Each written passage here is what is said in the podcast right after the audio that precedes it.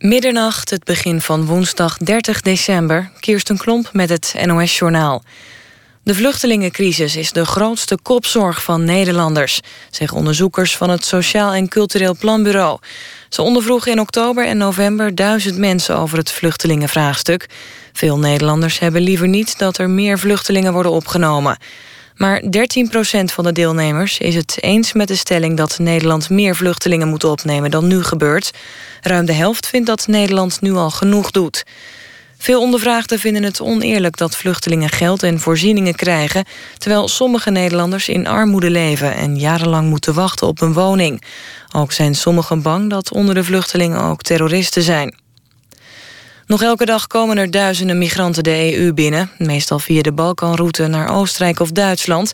In Slovenië zijn sinds kerst 17.000 vluchtelingen geteld. De meeste komen nog altijd vanuit Turkije met de boot naar Griekenland. Maar steeds vaker kiezen ze voor de route over land door Bulgarije. Daar riskeren ze dat ze worden gearresteerd... of zelfs door de politie worden beroofd en mishandeld. Droog, drogisterijketen DA maakt een doorstart. Het bedrijf wordt overgenomen door groothandel Holland Pharma. Het hoofdkantoor en de zeven eigen winkels van DA werden vandaag failliet verklaard. De ruim 200 medewerkers worden ontslagen. Het is onbekend wie er na de doorstart kunnen terugkeren. De ruim 250 DA-winkels van franchise-nemers vallen buiten het faillissement.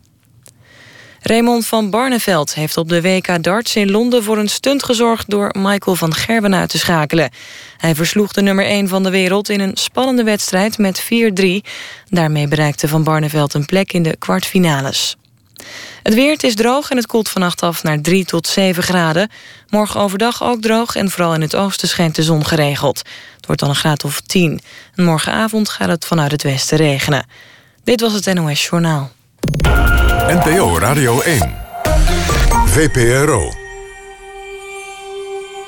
Grote woorden. Met Wim Brands. Ja, welkom. Welkom bij Grote Woorden. De hele week uh, praat ik in de zendtijd van Nooit meer slapen. Met vooral filosofen. Dat was gisteravond Gabriel van der Brink. Vanavond Marlie Huijer. Welkom Marlie. En morgenavond ga ik praten met Maarten van Buren. Die is overigens geen filosoof van huis uit. Maar we gaan wel over filosofie praten met hem. A.W. Prins komt nog. Casper Thomas. Maar vanavond dus Marlie Huijer. Denker des Vaderlands ben je. Je werkt onder, eh, onder meer aan de Erasmus Universiteit. En laten we even beginnen met. Uh, nou, er was net in het nieuws iets interessants: de vluchtelingencrisis. En ik stel voor dat jij in het volgende uur je hoofd daarover gaat breken als denker des vaderlands. Dan ga ik jou gewoon wat dingen voorleggen en dan kun jij daar vervolgens over nadenken en ons uh, uit uh, de problemen helpen. Of juist niet. Dat zullen we dan dat zullen, dat zullen we zien. of in de problemen. Dat kan ook goed. Dat kan soms ook oplossen, namelijk. Um, ik stel voor dat we dit uur een aantal uh, begrippen eventjes nagaan die, uh, waar jij over geschreven hebt. Disciplineren bijvoorbeeld, uh, ritme, het levensritme waarin we, waarin we heden ten dagen leven. Maar laten we toch om te beginnen, beginnen bij het begin. Namelijk, je bent Denker des Vaderlands geworden dit jaar. Ja. Dit is ook het jaar dat de vorige Denker des Vaderlands... die het instituut echt op het toneel heeft gezet, René Gude overleed. Ja. Het was zelfs zo dat de avond dat hij overleed, toen zat jij net in de wereld draait door. En de laatste tweet van René, die was ook aan jou gewijd volgens mij. Want hij ja. tweette zoiets in de trant van. Zet, hem op, uh, Marley. Spring ertussen. Dat gaat ja. goed zo. waarom tweette hij dat eigenlijk? Um, nou, kijk, op het moment dat ik te horen kreeg dat ik Denker des Vaderlands werd, wist hij het natuurlijk al lang. En vanaf dat moment hebben we regelmatig uh, met elkaar gemaild. En uh, heeft René mij allerlei goede adviezen gegeven van wat ik moest doen en welk thema ik moest kiezen. En uh, ja, dus daarin paste ook dat hij tot op het laatste moment een betrokkenheid liet zien.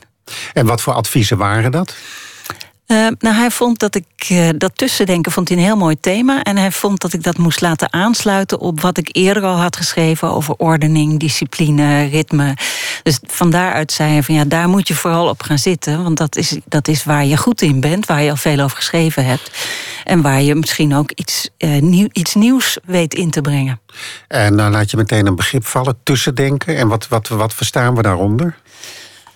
Um, nou, twee dingen. Het eerste is uh, denken over alles wat er tussen mensen is. En het andere is denken te midden of tussen uh, heel veel verschillende soorten mensen. Dus het gaat over beide dingen. Dus ik gebruik het gedachtegoed met name van Hannah Arendt om te kijken wat gebeurt er eigenlijk tussen mensen? En dan gaat het niet alleen maar om de interacties die we met elkaar hebben, maar ook uh, ja, wat is er nou aan, aan materieel allemaal tussen ons? En nu is er, uh, er zitten hier grote uh, microfoons, er is een tafel, er ja, zijn allerlei. Je wilde hem er al afhalen. Ja, er zijn allerlei dingen tussen ons. En die hebben enorme invloed op hoe je, hoe je tot elkaar verhoudt. En uh, daarnaast natuurlijk allerlei uh, ja, zeg maar vanzelfsprekendheden die in de loop van de geschiedenis zijn ontstaan, die ook tussen ons zijn. Dus wijzen van uh, hoe je op een stoel zit, hoe je elkaar groet, hoe je elkaar aankijkt, allerlei beschavingsgedragingen. die zijn allemaal, spelen die een rol tussen ons en geven aan hoe wij ons tot elkaar verhouden. En dat, is, dat vind ik interessant, omdat al die kleine ordeningen die tussen ons zijn, uh, maken, hebben een enorme invloed op of wij ons al dan niet vreedzaam weten te gedragen. En ja, wij zijn sterk geneigd om steeds te denken van het zit in mensen zelf. Je moet kijken naar het ik van mensen. Je moet, je moet kijken hoe, uh, hoe mensen zich moreel weten te gedragen. Dus je moet toch met mensen aanspreken, moreel aanspreken. Maar het zou best wel eens kunnen zijn dat de inrichting van de wereld, en dan zowel in fysieke zin als in hoe wij alle interacties tussen mensen in de loop van de tijd hebben geordend, zeker zoveel impact hebben dan alle morele uh, appels en, en manieren om mensen aan te spreken. Kun je daar een voorbeeld van geven? Ja, een heel simpel voorbeeld is ja, uh, bijvoorbeeld het stoplicht. wij vinden het voorkomen normaal om voor een stoplicht te stoppen en dan de ander voorrang te geven. En pas als het groen is, rijden we door. Nou, dat is een in de loop van de tijd ontstane ordening waar wij allemaal keurig aan gehoorzamen, die we ook niet ter discussie stellen. Er is geen debat in Nederland over het stoplicht. Nee, dat doen wij gewoon allemaal. Als iemand zich daar niet aan houdt, gaan wij die ook heel erg aanspreken en boetes geven. Vinden we ook allemaal heel normaal. En dat betekent dus dat we niet tegen elke automobilist elke keer zeggen: let, let, op bij het kruispunt, dat je steeds rechtsvoorrang geeft. Nee, wij zetten daar gewoon een stoplicht neer. En geef eens een voorbeeld van recente datum. Um, Hoeft niet van gisteren hoor, maar van iets recenter. Ik zit even te denken. Um, Um, nou, bijvoorbeeld op, op, uh, op, op Facebook zorgt feitelijk de technologie ervoor dat wij geen, uh, geen naakt op Facebook kunnen zetten. Dat is, in, dat is net als het stoplicht op een gegeven moment gewoon neergezet. Dit mag wel en dit mag niet op Facebook. En uh, ook daar gaan wij niet massaal allemaal protesteren, maar we denken van nou oké, dit zijn de regels van het spel. En daar onderwerpen wij ons aan. Maar nu zeg je dat en nu hoort iedereen dat. En iedereen denkt dan ook tegelijk: ja, nee, dat, dat snap ik, dat spreekt allemaal heel erg voor zich. Maar wat jij zegt is dat we geneigd zijn om dat, dat soort ingrepen over het, en, het, en, en hun importantie, om die over het hoofd te zien. Ja, we zijn erg geneigd om steeds uh, te denken van dat uh, uh, het kwaad schuilt, schuilt in het individu. En dat, die, dat individu moeten we aanspreken, moreel aanspreken, van je moet je goed gedragen. terwijl er de, de, hoe de omgeving eruit ziet, zeker zo uh, veel invloed heeft op hoe mensen zich gedragen als zeg maar, hoe zij zelf in elkaar zitten. Nog even terug naar René Gude. Want uh, ik, ik, zei al, hij was de man die als Denker des Vaderlands dat instituut echt heeft neergezet. Hè? Ik bedoel, daarvoor was Hans Achterhuizen, die het ook trouwens heel bekwaam heeft gedaan. Maar bij Gude werd het, en dat bedoel ik ook als een compliment Eh, het werd ook een soort feest, dat hele denken des, des vaderlands. Wat, wat waren zijn kwaliteiten volgens jou? Nou, René is, uh, is, is een enorme performer. Ik zeg is, omdat je het ook op het internet gewoon allemaal nog uh, na kunt kijken. Dankzij die en technologie. Dankzij die technologie, inderdaad. Die, die komt ergens binnen en, en weet mensen heel snel te verleiden. Heeft een, een, een retoriek die, uh, ja, die verleidelijk is, die waar, waarbij je aan zijn lippen hangt. En uh, als je nou vraagt van wat zijn zijn grote filosofische ideeën, ja, ik, ik heb ze. Uh, ik heb na zijn dood geprobeerd om ze te ordenen. En dan, zeg maar, belangrijke dingen zijn het emotiemanagement. Van zorg dat je, in plaats van dat je onmiddellijk vanuit de, de primaire emotie, zorg dat je die emotie parkeert, nadenkt en dan pas gaat handelen. Um, hij had een prachtige theorie. Ja, dat over... was een humeurmanagement, hè? Ja, wat je ja, nu beschrijft. Ja, ja. ja, ik noemde het emotiemanagement, nee, humeurmanagement, inderdaad. Um, iets wat ik ook interessant vind is. Uh, nou, ben ik eerlijk gezegd de naam helemaal niet. Heb ik niet meer goed, maar iets van. Uh, nou, het is een, een, een optimistisch pessimisme. Dus uh, op het moment dat je alle problemen in de wereld in kaart brengt, denk je van nou, dit kan never nooit meer goed komen. Uh, maar juist door het in kaart te brengen, kun je erover na gaan denken en kun je ook weer optimistisch worden. Want kun je denken van nou, maar ik kan ook gaan handelen. En daar had hij een combinatie in woorden van, van dat je uh, pessimistisch, optimistisch in het leven kunt staan. Wat heb je van hem opgestoken? Ik bedoel, in die zin, hè, je bent ook denken des vaderlands geworden. Wat, wat, wat heb je, waar, waarvan heb je gedacht, oké, okay, dat, dat, moet ik, dat, dat moet ik ook doen? Of, en dat mag van alles zijn. Ja, ik heb van René, want ik ken René, ik denk ergens van midden jaren negentig. Um, en toen zag ik hem uh, in Nachten van de Filosofie optreden, waar hij werkelijk vanuit het niks uh, antwoorden gaf met een behoorlijke diepzinnigheid aan het publiek. Dus echt à la improvista. Uh, opstaan, improviseren en onmiddellijk uh, een verdiepend antwoord weten te geven. En ik heb op dat moment gedacht van je doet iets in dat publieke domein... waarbij je mensen die echt nog nooit iets met filosofie te maken hebben gehad toch aan het denken weet te zetten. En ook dat plezier van de filosofie weet uh, over te brengen. En ja, dat vind ik zo kenmerkend voor René. En dan daarnaast had hij natuurlijk enorme energie. Bezig met dat filosofie magazine. Bezig met uh, de internationale school voor wijsbegeerte. Van alle energie stoppen in dat verbreiden van het idee van wat, ik, wat tegenwoordig publieksfilosofie heet. Dus dat filosofie niet alleen maar een academische bezigheid is, maar ook iets wat je uh, op een publieksvriendelijke manier uh, voor een veel grotere uh, hoeveelheid mensen kunt, ja, kunt openen. Ja. Hoe komt het eigenlijk dat die filosofie zo, zo, zo publieksvriendelijk is geworden? Ik bedoel, dit, dit, dit zeg ik te ironisch. Ik bedoel, zich in zo'n grote belangstelling mag verheugen. Want ja, dat is zo. Dat, dat, is, dat, dat is inderdaad de vraag. Want het is wel specifiek voor Nederland. Binnen uh, ook in de internationale wereld zijn er weinig landen waar zoveel publieksfilosofie is als in Nederland. En uh, ja, dat zal te maken hebben met, uh, met de secularisering. We hebben, uh, we hebben geen duidelijke theorieën meer voor hoe je goed in het leven moet staan. Nou, dan komt de filosofie, heeft allerlei ideeën, variërend van, van levenskunst tot. Ehm, uh, oproepen om, je, om jezelf te oefenen tot een beter leven. Nou, noem maar op. Um, en dus de filosofie komt met ideeën over hoe je het leven kunt leiden. Maar de filosofie past denk ik ook heel erg in een kritische Nederlandse denktrand die al veel ouder is. Waar mensen niet erg geneigd zijn onmiddellijk eh, datgene te doen wat een autoriteit hen vertelt. En die filosofie geeft natuurlijk hele goede argumenten en ideeën om ook die kritiek uh, goed te onderbouwen. En waar begint die traditie? Uh, ik, ik zou zeggen, die begint al uh, in, de, in, de, in de 16e, 17e eeuw.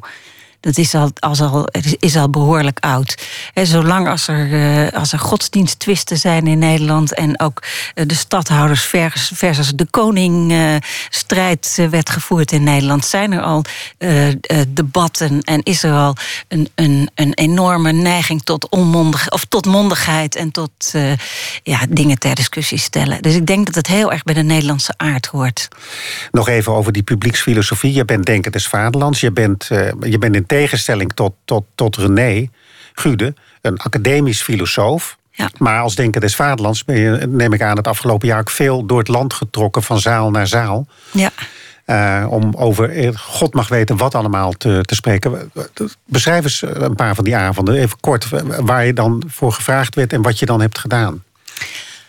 Um, ja, je wordt voor heel veel verschillende uh, gremia gevraagd. Van, uh, van Lowlands, waar ik een verhaal heb gehouden over uh, hoe je ritme in je leven kunt brengen. Wat, wat zijn de grondtonen in je bestaan? En hoe kun je zorgen dat je niet ten onder gaat aan de veelheid aan mogelijkheden die je hebt tegenwoordig? Um, tot uh, een, een, avond voor Studium Generale in Twente. Uh, ik heb onlangs voor psychologen gesproken over wat is nou precies die tussenruimte. Uh, ik heb voor. Ehm, ik heb bij de presentatie van de Mohammed Glossi heb ik gesproken over wat gebeurt er eigenlijk tussen moslims en niet-moslims in Nederland. Nou, tot op heden gebeurt er nog niet zo heel veel. Er is behoorlijk veel koudwatervrees over en weer. Maar uh, zou dat ook anders kunnen? Uh, uh, ik heb. Ja, ik heb zo ongelooflijk veel lezingen gedaan, moet ik zeggen. Dat ik ze, om het even allemaal op te noemen. Nee, maar dat hoef, je niet allemaal op, dat hoef je niet allemaal, allemaal, allemaal op te noemen. Wij gaan straks in het, in het tweede uur, na deze dienstmededeling trouwens. U luistert naar Grote Woorden met Wim Brands. Ja, dat laat ik even horen voor de mensen die wat later zijn binnenkomen komen wandelen. Want deze week in de zendtijd van Nooit meer slapen, grote woorden. Waarin ik praat met filosofen. Vanavond met Marley Huijer. Denken des Vaderlands. Werkzaam aan de Erasmus Universiteit. Je hebt boeken geschreven over disciplineren, over, over ritme. Je noemde het net al in verband met een lezing op Lowlands. Ik wil het daar dit uur ook nog wel even over hebben. Uh, maar eerst nog even terug naar de periode dat je geen filosoof was en dat je was opgeleid voor huisarts. Want je bent eigenlijk van huis uit huisarts. Ja. Waarom wilde je huisarts worden? Als je waarom stelt, waarom is een hele rare vraag. Hè? Culturele waarom, waarom? Cultu Hoezo moet nou je eigenlijk zeggen? De culturele antropoloog Anton Blok heeft mij wel eens uitgelegd toen ik hem interviewde. En ik zei waarom? Toen zei hij: de jongen, dit is helemaal fout. Ja, je, je wil een oorzaak hebben. Ja, want hij zegt, ik zeg maar waarom dan? Is het nou, kijk, als ik onderzoek doe en ik kom met waarom, waarom, waarom. Hij heeft misdaad in Italië bestudeerd, onder andere. Ja, dan zit er dan een omdat in. Ja. En het leven hangt van toevalligheden aan elkaar die je van tevoren helemaal niet gepland had. Ja, dus uh, vergeet die waarom maar. Maar je, bent, je, je, je, wilde huisarts worden. Ja, ik ging echt. Uh, in, in, in begin jaren zeventig ging ik geneeskunde studeren. En uh, ik wilde een linkse kritische arts worden. Want zo werd ik ook helemaal getraind in die tijd. Want een van de eerste boeken die ik las was het boek Het Medische Bedrijf van Ivan Illich, Amerikaanse filosoof. En die kreeg ik dus binnen de opleiding geneeskunde. En de grote stelling van die arts is dat eh, de geneeskunde iatrogeen is, oftewel ziekmakend. En uh, dat, in dat boek gaat dat zover dat hij eigenlijk laat zien van hoe meer artsen er in een bepaalde regio zijn, hoe zieker mensen zijn. En dus die, die geneeskunde brengt evenveel ziekte met zich mee, evenveel bijwerkingen. Ja, maar je, je zou dat ook logisch kunnen beredeneren. Als er een arts komt en, en je hebt iets, dan kan hij zeggen: nee, je hebt dat. Precies. Nee, je hebt dat. Maar ja. hij bedoelde het ook anders natuurlijk dan dat. Ja, hij bedoelde dat heel veel zeg maar, gewoon lijden plotseling gemedicaliseerd wordt. Dus dat wordt een medisch probleem waar dan de arts de oplossing uh, voor geeft. Um, en Ehm, hij wilde eigenlijk een gezondheidszorg waarin mensen weer teruggingen naar hun eigen lichaam, waarin de natuur weer een grotere rol speelde. En waarin mensen ook zelf meer zeggenschap over hun lichamelijkheid hadden. En dat niet te snel uit handen gaven aan de, aan de dokter. Nou was het in de jaren zeventig zo dat er een hele beweging in Nederland ontstond uh, met gezondheidswinkels, gezondheidscentra, waar uh, artsen ook dachten van nou, wij willen dat ook. Wij willen veel laagdrempeliger gaan, gaan werken. En we willen heel graag dat uh, als mensen het zelf kunnen oplossen, dat wij niet meer doen dan daarbij helpen om te zorgen dat ze het uiteindelijk zelf kunnen oplossen. En dus die medicalisering tegengaan. En dat vond ik uh, in die tijd een prachtig streven. En dacht dus ook van nou, ik ga op zo'n manier later huisarts worden. Maar die medicalisering waar je het over hebt van het lijden... geef eens een voorbeeld van, van wat, welk lijden er dan volgens Illich werd gemedicaliseerd... Eh, wat je niet moest medicaliseren. Nou, bijvoorbeeld uh, de geboorte. Uh, zeker in de jaren zeventig was het zo dat, je de, dat veel vrouwen, of de meeste vrouwen, thuis bevielen. En dat is ook in Nederland een enorme strijd geweest. Van kan je dat behouden, die thuisbevalling, of gaat dat toch naar het ziekenhuis? Nou, nu zitten we in een fase waarin steeds meer vrouwen in het ziekenhuis willen bevallen. Dus het is, de, zwangerschap is meer gemedicaliseerd. En bovendien uh, is het ook zo nu dat je eigenlijk vanaf het moment dat je zwanger bent, kom je in het medische circuit, worden er echo's gemaakt, worden er allerlei testen gedaan uh, om te kijken of je niet een kind met Down hebt of allerlei andere afwijkingen. Uh, dus die, die zwangerschap is, is veel meer gemedicaliseerd dan in die tijd. En als Illich dat nu zou zien, zou hij denken van nou, wat ik ook geschreven heb, dat is in elk geval niet gelukt om dat tegen te houden. Maar als je dan tegen hem zou zeggen, maar dit zijn meneer Illich verworvenheden, wat zou hij dan geantwoord hebben? Uh, ik denk dat Want hij... wat gaat er dan verloren met deze medicalisering? Um, nou, in, in zijn termen ik ja. wil even, nee, even termen, ja. of ik het ermee eens ben of niet. Is weer, nee, maar dat is helemaal niet zo interessant. Nee, in zijn termen zou hij, uh, zou hij dus onmiddellijk weer uitzoeken van... Hey, hoeveel bijwerkingen zijn er eigenlijk door het naar het ziekenhuis halen van, uh, van de bevalling? Uh, hoeveel extra keizersneden komen daardoor? Ehm, hoeveel uh, hoeveel extra ingrepen worden er gedaan die thuis misschien niet worden gedaan. En wat betekent het voor vrouwen om in plaats van de veilige omgeving die je zelf inricht, thuis, uh, waar je waarschijnlijk ook ontspannender bent, je te verplaatsen naar een ziekenhuis waar je niet zelf de regie hebt en waar je dus het ook alles moet overgeven aan anderen. Wat doet dat voor het vrouwelijke lichaam? Wat doet dat voor de psyche? Wat doet dat voor de relatie met, uh, met, met de vader of andere mensen die erbij zijn? En wat doet dat voor de entree van het kind in de wereld? Ja. Je bent huisarts geworden. Ja. Hoe lang heb je het uitgeoefend? Kort, hè? Ja, heel kort, want ik, uh, ik was uh, klaar in eind 85 met mijn opleiding. En in februari 1986 uh, ging het zogenaamde vestigingsbesluit in in Nederland. En dat betekende dat je je niet meer vrij mocht vestigen als huisarts. En daarmee ging eigenlijk heel Nederland, wat huisartsen betreft, op slot. En moest je dus kijken of er nog ergens een plek was waar je kon solliciteren. Uh, ik was uh, zo slim geweest om tijdens mijn huisartsopleiding zwanger te worden. En ja, in die concurrentie heb ik het uh, met mijn dikke buik niet voor elkaar gekregen. Maar je hebt nog even in de methadon-verstrikking gezeten, toch? Ja, ik ben zes weken na de bevalling ben ik als methadonarts gaan werken. Waar? In, in Beverwijk. Ik kreeg toen, want ik had voor mijn huisartsopleiding. Kijk, vroeger moest je heel lang wachten tussen je basisartsexamen en je huisartsopleiding. Dat was allemaal wachttijd. Ja.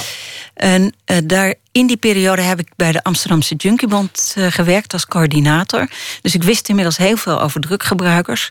En ik kreeg toen vanuit uh, het CAD in Haarlem de opdracht om een nieuwe methadonpost op te zetten in Beverwijk. En die mochten we heel laagdrempelig opzetten. Dus juist mijn ervaring vanuit de Junkerbond, wat een soort vakbond is van druggebruikers, mocht ik gebruiken om op een nieuwe manier een hulpverleningspost op te zetten. Nou, hoeveel junks had je in Beverwijk? Nou, dat klinkt al meteen weer. Een paar honderd, om... denk ik. Ja? Nou, ja, ik denk dat wij daar in die, in die, dat wij daar toch wel 50 mensen in die post hadden. Als het niet meer was. En het was heel grappig, want uh, het, het zag er ook totaal niet als een hulpverleningspost uit. Want iedereen was, die daar kwam werken was redelijk idealistisch. En dus wij hadden filmavonden met gebruikers. Wij, wij organiseerden allerlei voorlichtingen met hun. En, er werd, en ook de deur stond gewoon open. Dus we hadden ook helemaal geen, geen sluizen of beveiligingsdingen. Mensen konden gewoon binnenkomen. En, dus de, de, ja, dat was een hele gemoedelijke, aangename sfeer. Ja, en tot, als je dat met deze tijd vergelijkt, dat is, dat is bijna toch? Dat is... Het, het was ook heel snel afgelopen, dit, uh, ja, ja. Waarom was het zo snel afgelopen? Nou ja, een van de redenen waarom ik er zelf na twee jaar weg wilde, is omdat uh, de overheid uh, had besloten om een, een registratiesysteem in te stellen. Uh, waarbij elke handeling die je als arts uitvoerde ook geregistreerd werd. Dus ook precies hoeveel metadon je voorschreef. En uh, dat kon gekoppeld worden aan registraties van de politie. En ja, ik had toch het gevoel van ja, die, die. In plaats van dat je vanuit een vertrouwensband als hulpverlener probeert om iemand uh, een goed leven te geven eventueel zelfs met metadon. Dus iemand ook niet per definitie hoeft af te kicken. En te zorgen dat, dat hij in deze fase waarin hij uh, drugs gebruikt en metadon gebruikt, dat hij dat met zo, zo min mogelijk gezondheidsrisico's doet. Uh, in plaats van dat je vanuit zo'n vertrouwensbasis werkte, uh, had ik het gevoel van ja, langzaam maar zeker word ik een soort uh, bewaker die moet zorgen dat wow. mensen, mensen keurige burgers zijn en niet te veel veiligheidsrisico's met zich meebrengen. Ik, ik begin hierover, over dat je uh, opgeleid bent tot, tot huisarts, omdat ik het vermoeden heb maar het als het niet zo is, dat die periode op de een of andere manier toch ook belangrijk is uh, uh, geworden voor de periode daarna, namelijk dat je filosofie ging studeren en filosoof bent geworden. Een manier van denken of. Klopt ja, het of niet? Nou ja, het is altijd heel lastig, hè, want je begon er net van de, over de waarom-vraag. Ik, ik heb vaak gedacht, waarom ben ik nou filosofie gaan studeren? En dan zijn er zo verschrikkelijk veel redenen. En dit zal één reden geweest zijn, omdat je helemaal buiten alle alle normale kaders uh, komt uh, te werken. Um, en met mensen in gesprek komt. En dat is natuurlijk het voordeel van zo'n laagdrempelige uh, manier van omgang, zoals je dat bij de Junkiebond had. Je komt op een gelijkwaardige manier met druggebruikers te spreken, die heel anders leven dan dat je zelf leeft. En uh, omdat je een gelijkwaardige relatie aangaat, neem je hun woorden ook serieus. En juist dat zet je vaak tot het denken, omdat ze buiten de kaders leven, op een andere manier naar de samenleving kijken, heel anders naar hun eigen lichaam en naar hun, hun leven kijken, naar hun relaties kijken. En uh, ja, als je dat serieus neemt, dan worden je vanzelfsprekendheden ter discussie gesteld. En dat is eigenlijk wat de filosofie ook doet. En wil ik de filosofie niet meteen tot een drukgebruiker uh, nou, ik vind het helemaal niet zo'n gekke vergelijking hoor. nee, maar dat is dus essentieel. Nee, maar dat, dat, dat, is wel mooi wat je zegt. Dus de, de, de je, je, je vanzelfsprekendheden worden ter discussie gesteld. Ja. Maar realiseerde ja. je dat op het moment dat je daar aan het werk was ook al of niet? Nou, ik weet wel, als ik naar mijn dagboeken uit die tijd kijk, dat er voortdurend een soort verbazing en verwondering. Omdat je, je wil er eigenlijk niet aan dat mensen met, met zulke andere waarden leven dan jezelf. En dus ik, ik, in mijn dagboeken zie ik wel dat ik daar elke keer een verbazing over heb. En dat dan toch serieus wilde nemen. En daar dan niet helemaal goed uitkwam. Want vooral niet omdat je natuurlijk ook opgevoed bent met ja, druggebruik is slecht. Uh, deze mensen moeten afkicken. Uh, ik wil, je wil er helemaal niet in mee dat die vorm van leven ook heel interessant zou kunnen zijn. Uh, dus ja, dit, was een voortdurend uh, heen en weer gaan tussen afstand nemen en weer toch weer die nabijheid zoeken. Je hebt het over dagboeken, maar hou je die nog steeds bij of niet? Ja, nog wel. Maar kijk, vroeger had ik keurig een dagboek. En dan begon dan in 1980 en eindigde in 1981. En dan kwam er een nieuw dagboek. Tegenwoordig heb ik uh, mijn kamer vol met schriftjes liggen. En daar zitten dan fragmenten dagboek in. En dan opeens gaat het weer een hele analyse. Bijvoorbeeld over het vluchtelingenprobleem. Of over uh, wat de betrekking tussen mensen is. En dan uh, is het opeens weer aantekeningen voor een of ander tv- of radioprogramma. En dan opeens zit er een stukje dagboek. Dus het is nu één grote chaos geworden. En wat voor iemand komt er tevoorschijn uit die dagboeken uit die periode? Waar je het net over hebt, dat je, dat je, dat je met die junkies in Beverwijk werkte? Um, ik was in die tijd uh, snel, snel geraakt. Uh, ik, ik denk dat ik veel uh, gevoeliger was dan nu. Dus ik kon erg geraakt worden door, door leed of. Er overleden natuurlijk ook behoorlijk wat mensen op jonge leeftijd. En dan ben je, als je geneeskunde hebt gestudeerd, ben je wel wat gewend. Maar dat zijn dan toch vooral oudere mensen waar, die, die je in het ziekenhuis ziet overlijden. En in die periode werd ik geconfronteerd van met, met mensen tussen de 18 en de 28 die overleden. Uh, of die ongelooflijk ziek waren. Uh, of jonge meiden die uh, in de prostitutie zaten en heel veel misbruikt waren of gewelddadig waren benaderd. En dat liet me niet onverschillig. Dus ik, ik zeg maar, die gevoelens daarover, die vind ik in mijn dagboeken terug. Uh -huh. En nu, nu, nu het moment, want je bent daarna filosofie gaan studeren. Waarom ben je dat gaan doen? Ben je dat gaan doen vanuit. Waarom, waarom, waarom? Ja, ik durf het nou bijna niet meer te zeggen. Maar ik heb, het, ik heb, het, ik heb de banvloek zelf uitgesproken. Hè, dus ik mag hem ook zelf weer opheffen, dacht ik. Nee, maar je bent filosofie gaan studeren. En ik, ik ga dadelijk iets, iets, iets vragen wat dan weer in verband wordt gebracht met dat huisarts uh, zijn. Maar wat was de reden dat je dacht, nee, ik ga filosofie doen? Nou, op dat moment, kijk, ik heb in mijn eerste jaar heb ik filosofie en geneeskunde tegelijkertijd gestudeerd. Daar ben ik mee opgehouden. En de, de, de, jongens bij geneeskunde waren veel leuker dan bij, bij, de, bij de. Zo eenvoudig kan het leven dan weer zijn. Zo eenvoudig kan het leven zijn, ja, inderdaad. Ze waren ook knapper bij de geneeskunde. Enfin, um, dus um, toen ik daar later weer aan begon, ja, er waren meerdere redenen. Mijn vader was net dood gegaan en die wilde altijd filosofie studeren. Dus ik dacht van ja, als je filosofie wil studeren, dan moet je dat en moet je niet dat na je 65ste doen. Um, ik kwam uh, via mijn geliefde in aanraking met uh, filosofie, want ik kreeg wetenschapsfilosofie bij zijn studie. Uh, ik was uh, al langzaam maar zeker steeds meer aan het schrijven over allerlei onderwerpen. Ook, ook voor het eerst in kranten aan het publiceren. En toen dacht ik van, uh, ja, ik, ik verveel me in zekere zin als metadonarts. Ik word intellectueel niet uitgedaagd. ik ga gewoon naast drie dagen per week werken en een kind, ga ik gewoon filosofie studeren. En dat deed ik aanvankelijk als hobby samen met een vriendin. Van, uh, dan, om, om, ja, omdat we, had ik weer een soort doel in het leven en ik vond het ongelooflijk leuk. Uh, dus ik deed dat als een, als een hobby. De ander gaat uh, tuinieren en ik ging filosofie doen. Kijk, als je huisarts bent en dat hoeft dan niet noodzakelijkerwijs met junkies te zijn, maar gewoon een huisarts. Je krijgt iemand op, op, het, op het spreekuur. Je moet een diagnose stellen, je moet een probleem zien en je moet ook het probleem aftasten. Dat is het ook natuurlijk. Hè. Is dat ook de manier, daarom, daarom, vroeg ik zo uitvoerig over, dat, uh, over die periode dat je, dat, je, dat je arts was. Is dat ook de manier waarop jij filosofische problemen probeert te tackelen of te onderzoeken of, of op het spoor komt? Um, nou, kijk, mijn filosofie begint altijd, bijna altijd vanuit. Uh, uh, zaken die ik, die, ik op, ja, die ik in de werkelijkheid tegenkom.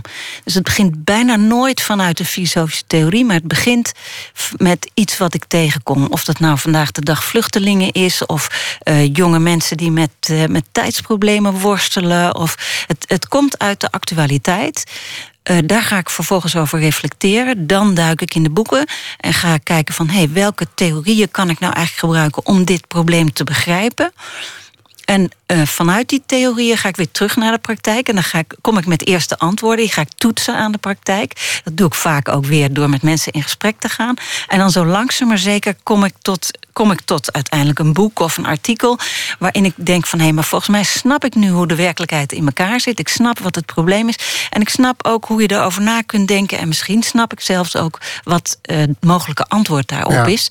Hoewel ik dan altijd blijf denken van ja, ook de antwoorden die ik geef, die moeten weer ter discussie gesteld worden. Kijk, mensen denken vaak, als je denker des vaderlands bent, dan vertel je aan Nederland wat je, hoe het moet zijn. Terwijl ik denk van nee, maar de rol moet voortdurend zijn dat je mensen aan het denken zet. En dus moet ik soms ook dingen zeggen die helemaal tegen de haren instrijken. Al is het maar om te kijken van hé, hey, maar kan ik dat goede argument, waarvan we allemaal denken dat het waar is, misschien toch onderuit halen, uh, omdat blijkt dat er misschien toch nog een volgende waarheid is. Dus voor mij blijft dat denken voortdurend een in gesprek zijn over wat is nou het goede antwoord? En kan het zijn dat we een beter antwoord vinden door even weer helemaal daartegen in te denken en uh, onze waarheden onderuit te halen, waardoor je misschien weer een stap verder komt? Ik ga je dadelijk een, een voorbeeld uh, daarvan vragen. En dan kun je dus, terwijl je mijn vraag beantwoordt, daar ook al over nadenken. Want multitasken, dat, uh, dat kan toch in de hersens van een, van een filosoof, volgens mij wel. Mm, ja, ik, ik, ik schrijf s'nachts artikelen en dan slaap ik door. Ja, precies. dacht het niet, hè? Maar. Nee, ik had gisteravond Gabriel van der Brink uh, hier in de studio. En die zei wel iets moois. Die zei op een gegeven moment dat hij de filosofie heeft, uh, heeft filosofie gestudeerd. Op een bepaald moment afscheid genomen van die filosofie. Niet echt natuurlijk, maar hij is onderzoeken gaan doen. Naar geweld, huwelijkse trouw. Onderzoek, ja. Gewoon empirisch onderzoek. En toen zei hij, en ook vooral eigenlijk omdat ik ontdekte dat veel filosofen... die blijven vasthangen aan het denkbare. Dat mhm. wat denkbaar is. En wat ze dus niet zien is het waarneembare. Mm dus dat wat, wat je als je om je heen kijkt, door een buurt loopt, met mensen praat, iets onderzoekt, zou kunnen, zou kunnen, zou kunnen vinden. Wat jij nu zegt. Ik, ik denk dat ik eigenlijk dicht bij uh, Gabriel zit, behalve dat ik wel degelijk filosoof ben gebleven. Ja. En, want je hebt inderdaad uh, uh, filosofen die helemaal los van uh, wat er in de werkelijkheid gebeurt, of in, in de empirisch, dus de onderzoeken werkelijkheid gebeurt, bepaalde theorieën ontwikkelen. En dus die zeggen bijvoorbeeld: wat is nou vrijheid? Nou, dan gaan ze helemaal het concept, dus het begrip vrijheid, gaan ze helemaal uitspitten. Zonder in de werkelijkheid te kijken van hé, maar hoe spreken we nou eigenlijk over vrijheid? Of wat doen we met vrijheid? Hoe kun je vrijheid bereiken? Ehm, dat is niet mijn werkwijze. Ik ben in die zin veel meer een empirisch filosoof. Uh, ik vind het ook heel lastig om een filosofische theorie te ontwikkelen waarvan ik weet dat die niet staaft met de werkelijkheid. Dus als ik uh, met een bepaald probleem aan de gang ga, bijvoorbeeld hoe gaan we met tijd om, dan ga ik altijd ook kijken wat schrijft het Sociaal en Cultureel Planbureau erover, wat schrijft het CBS, wat schrijven uh, nou ja, allerlei tijdsbestedingsonderzoeken erover. Dus ik probeer steeds om die filosofische theorie, om die toch ook weer te toetsen aan de empirische werkelijkheid. Waarbij ik heel goed weet dat die empirische werkelijkheid is de werkelijkheid zoals de empirische onderzoeker hem uh, onderzocht heeft of hem waarneemt. En dat is maar één vorm van waarnemen. Want er zijn allerlei dingen in het leven die je eigenlijk helemaal niet empirisch kunt onderzoeken, die zo complex zijn of zo gelaagd. En waar je, als je, kijk, de empirische onderzoeker haalt altijd één deeltje uit de werkelijkheid, gaat dat onderzoeken en zegt dan van nou, zo zit het in elkaar.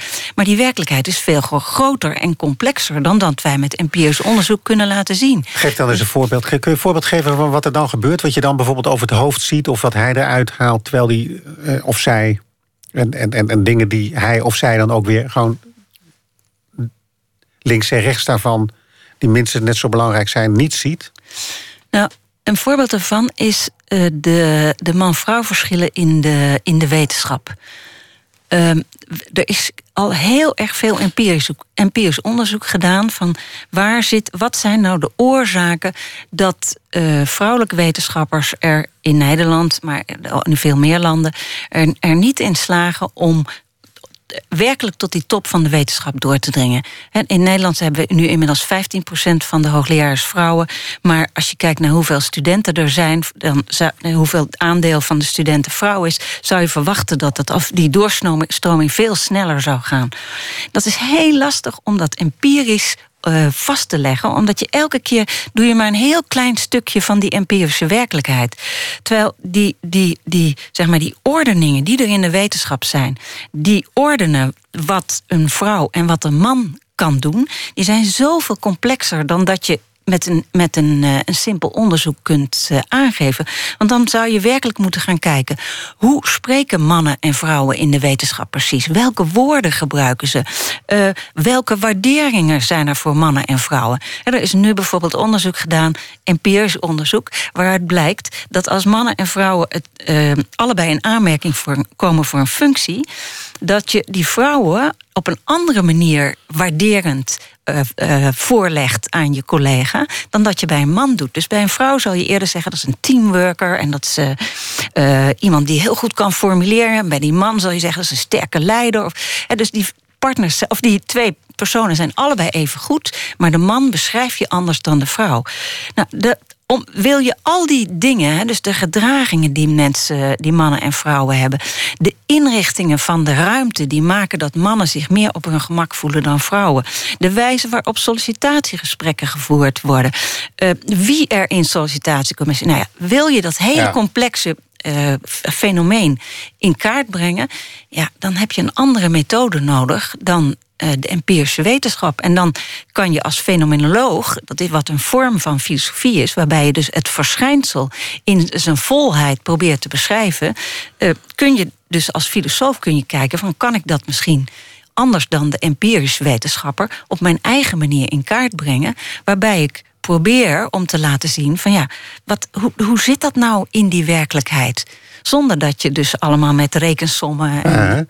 maar ook essentieel is, en dat leg je net uit, dat je. Kijk, bij jou begint het een, een, een onderzoek, een boek of wat dan ook, niet met grote woorden. Met, een, met, een, met, een, met al meteen een theorie in grote woorden vervat. Dat begint met iets wat je ziet. En dat is wat ik je net vroeg. Toen je ja, dat of wat ik zelf ervaar. Of wat je ervaren ik, uh, hebt. Ja. En daar heb je inmiddels wel, een, natuurlijk heb je daar een voorbeeld van. En, en, dan, een, en dan, een, een, dan wil ik graag het moment ook waarop je iets zag, hoorde of wat dan ook en dacht: hé, hey, wacht eens even, dit is grappig. Of dit is raar. Of dit is. Um, en wat vervolgens ook in een studie is geresulteerd, een artikel, een boek of wat dan ook. Nou ja, kijk, in mijn boek Discipline, daar, daar ik, ik vind mijn eigen vorm van discipline, die begrijp ik niet helemaal goed. dus een, een, voorbeeld wat ik daarin aanhaal is dat ik, uh, ik, ik, kan geen bibliotheekboeken terugbrengen. Ik, haal, ik leen boeken en dan weet ik eigenlijk, ik, ik maak gewoon een budget uh, uh, per jaar voor mezelf. denk van nou weet je, ik zet, ik zet zoveel geld opzij, dat ga ik voor boetes voor bibliotheekboeken opzij zetten. En uh, daar kan ik dan wel een soort strijd met mezelf hebben om te zorgen dat ik, dat, ik dat budget misschien naar beneden weet te krijgen. Maar ik moet accepteren dat ik daar ongedisciplineerd in ben. En, ehm, dus je hebt een huis vol niet teruggebrachte bibliotheekboeken? Nee, want uiteindelijk ja, betaal ik ze dus wel. Maar dan ja, maar... betaal ik dus elk. Nee, inmiddels. Ja, dan moet je, dan moet je 30 euro per, per, per boek of zo betalen aan boete. Ja, nou, dus in het verleden waren het veel grotere bedragen hoor. Nog grotere ja, bedragen. Ja, ja, ja, Ga ik niet zeggen hoeveel. Nee, nee, nee, nee, nee, maar we kunnen ons er wel maar een voorstelling van maken. Tegelijkertijd ben ik een heel gedisciplineerd iemand. Ik kan, ik kan heel gedisciplineerd schrijven. Maar ook daarin zitten dan voor mij weer, weer allerlei valkuilen. Want ik kan ook te gedisciplineerd doorwerken. En dan kan ik bij wijze van spreken zelfs verhongeren. Ik voel de kou niet. En ik blijf maar doorschrijven. In een soort, ja, bijna fanatisme blijf ik schrijven. Dus de, dan zeggen mensen van, nou geweldig, jij bent zo gedisciplineerd. Terwijl, er zit, daar zitten ook heel duidelijk negatieve kanttekeningen aan. Dus vanuit dat soort ervaringen van, hé, hey, discipline is iets wat we waarderen, maar daar zitten toch ook hele, hele lastige kanten aan. Um, en daarnaast ook de, de ervaring van ja, als je in een samenleving als de onze zit, waarin je allerlei verleidingen hebt, dan, dan is het ook heel erg moeilijk om gedisciplineerd te zijn. Hoe doe je dat eigenlijk? En ja, dat soort, vanuit dat soort vragen ga ik op een gegeven moment aan een boek uh, beginnen. Maar dat is dus begonnen met, met, met die bibliotheekboeken? Um, nou ja, dat was waarschijnlijk een van de nou, heel eerlijk gezegd, het allereerste begin was dat ik een lezing hield. Ik dacht bij de Internationale School voor Wijsbegeerte. En dat ging over ritme, aan mijn vorige boek. En toen zei ik van ja, ritme is, uh, is, is en vrijheid en discipline. En als je een Han Benning op een drumstijl ziet uh, spelen, dan dat is ritme, dat is vrijheid, enorme vrijheid. Maar ja, die vrijheid bestaat alleen maar dankzij de enorme discipline die die man heeft. En uh, toen was er een, man achter in de zaal en die begon heel fanatiek. Dat ritme was alleen maar routine en discipline was hartstikke fout. En uh, dat, dat kon niet goed zijn. En ik kon me daar niet goed tegen verdedigen. En zoals ik daarnet al zei, van ja, ik vind het eigenlijk leuk als mensen ehm, mij ondermijnen, mij onderuit halen, dat ik geen goed antwoord meer terug heb. Want dan denk ik van ja, maar dit moet ik beter uitdenken. Want dit, de argumenten zoals ik ze nu heb, zijn niet goed genoeg. En deze maar man wat zei die man? Die man die zei, eh, wat zei die precies? Hij zei: een, een, een ritme is alleen maar discipline. Daar zit geen vrijheid in. Dus het is alleen maar routine, dat is een cors- corset. Hè, dus levensritmes zijn een corset. Daar word je, eh, daar word je een, een, een soort slaaf van de routines van. Dus dat kan nooit vrijheid zijn. En daar was ik het niet mee eens. En, maar vervolgens van ja, maar hoe zit dat dan met die relatie tussen vrijheid en discipline? Daar kwam ik niet uit. En dan zit ik in de terugreis, op de terugreis in de trein. En dan denk ik, ik heb hier geen antwoord op. Hoe zit dat eigenlijk? Nou, dat is het werkelijke begin geweest van dat boek. En dan hebben we het over het boek... eh, eh, Discipline. Discipline, ja. Ja. En als we nog even op, de, op dat discipline doorgaan. Is, is, is discipline... eh, dit, nu ga ik gewoon een hele stomme vraag stellen. Dat zijn de allerbeste. Eh, zeg ik er gemakshalve dan maar bij. Is discipline problematisch in deze tijd? Nou, ik denk dat veel mensen in deze tijd vinden dat het gebrek aan discipline problematisch is. Wat is discipline? Eh, van oorsprong is het, eh, komt het van discipel en dat is leer, leerling. Dus ik zou zeggen, discipline is aanvankelijk dat je leert te leren, want dat is wat een leerling doet. Maar in de loop van de tijd heeft het eh, ook heel andere betekenissen gekregen. Eh, eh, aanvankelijk was het eh, tegelijkertijd ook ordening. Je kent de discipline uit de wetenschap, hè, dat je verschillende disciplines hebt. Dat is ook een, vo- een vorm van ordening van wetenschap.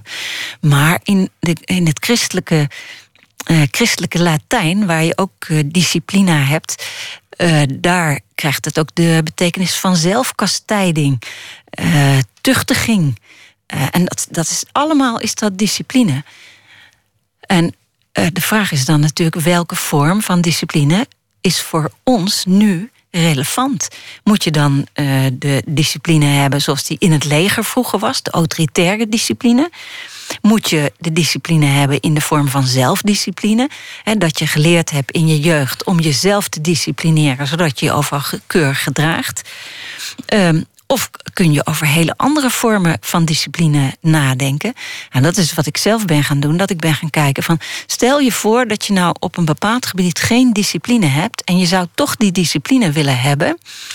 Hoe kun je dat dan op een of andere manier zo eh, in je leven organiseren... dat het bijna vanzelf gebeurt? En ja, ik noem dat uitbesteding van discipline. Dus je gaat bedenken, hoe kan ik mijn omgeving gebruiken of inrichten eh, om datgene waar ik graag gedisciplineerd voor zou zijn, maar wat ik zelf niet voor elkaar kan krijgen, om dat toch voor elkaar te krijgen. Ja, dus, Dus- met die bibliotheekboeken betekent dat dat, eh, dat je man of je vriend of, eh, of, of wie dan ook moet. die, die moeten zorgen dat ze op tijd terugkomen. Of, Nou, die, kijk, nu- die uitbesteding zat voor mij gewoon in de strenge bibliothecaris of bibli- bibliothecaressen die mij dan toesprak en waar ik geld aan moest betalen. Maar eh, aan de Erasmus Universiteit hebben ze dat systeem ondermijnd. Ehm, en hoef je als docent geen boete meer te betalen, dan is bij mij meteen de uitbesteding verdwenen. En het eerste wat mij gebeurde zodra ik dat hoorde, is dat die boeken, die, ik had dus een paar boeken uitgeleend, die, die ben ik dan kwijt. Die vergeet ik terug te brengen en eh, die, die verlies ik. Maar wat daar gebeurt, hè, is dat typisch voor, voor, voor deze tijd? Wat daar met jou gebeurt ook? Dat je dus zeg maar die boeken hebt en die, die breng je niet eh, op tijd terug. Dus wat dat betreft ben je niet gedisciplineerd... en op andere fronten ben je wel heel gedisciplineerd. Is dit, is dit iets typisch voor de moderne mens? Eh, nou, het is niet typisch voor de moderne mens, maar het is wel typisch voor ons soort samenleving, waarin we ehm, een, een, een enorm proces van, ja, ik noem dat dedisciplinering. Dus we zijn steeds meer eh, disciplinerende structuren zijn we gaan afbouwen. eh, ten gunste van het individu, wat zelf, zichzelf zou moeten disciplineren. En eh, dat is de ene kant. En de andere kant is dat er op allerlei vlakken, sinds de jaren 50, 60, een enorme overvloed is ontstaan. En daar is een soort kentering in de jaren 50, 60 heeft plaatsgevonden, waarbij we van een samenleving die nog grotendeels vanuit schaarste was opgebouwd, zijn veranderd in een samenleving die door overvloed wordt gekenmerkt. Uh, wat betekent dat we een overvloed aan informatie hebben, een overvloed aan voedsel, een overvloed aan materiële zaken. En zelfs als je arm bent in Nederland, word je omringd door ik weet niet hoeveel materie, door ik weet niet hoeveel eten, ik weet niet hoeveel uh, alcohol, nou, noem maar op. En die, door die disciplinerende structuren weg te halen, en die kwamen van uh, strenge ouders, van strenge meesters en juffen, van de kerk, uh, vanuit het leger. In de jaren 50, 60 was er nog verplichte dienst, of was er nog een dienstplicht. Dus die, die disciplinerende structuren zijn voor een heel groot deel verdwenen. En de bedoeling is dan dat het individu zelf die discipline opbrengt. Maar het lastige dat als je opgroeit in een omgeving die niet gedisciplineerd is, dat het heel moeilijk is om iets te internaliseren. Want zo is het natuurlijk altijd gegaan. Je, je, je wordt met discipline opgevoed, dat internaliseer je tijdens je opvoeding. En dan op een gegeven moment kun je dat zelf opbrengen. Maar als dat er niet meer is, waar moet je dan die discipline vandaan halen? Wat ik wel mooi vind is dat je begint met een heel klein voorbeeld. Of, of, of iets valt je toe.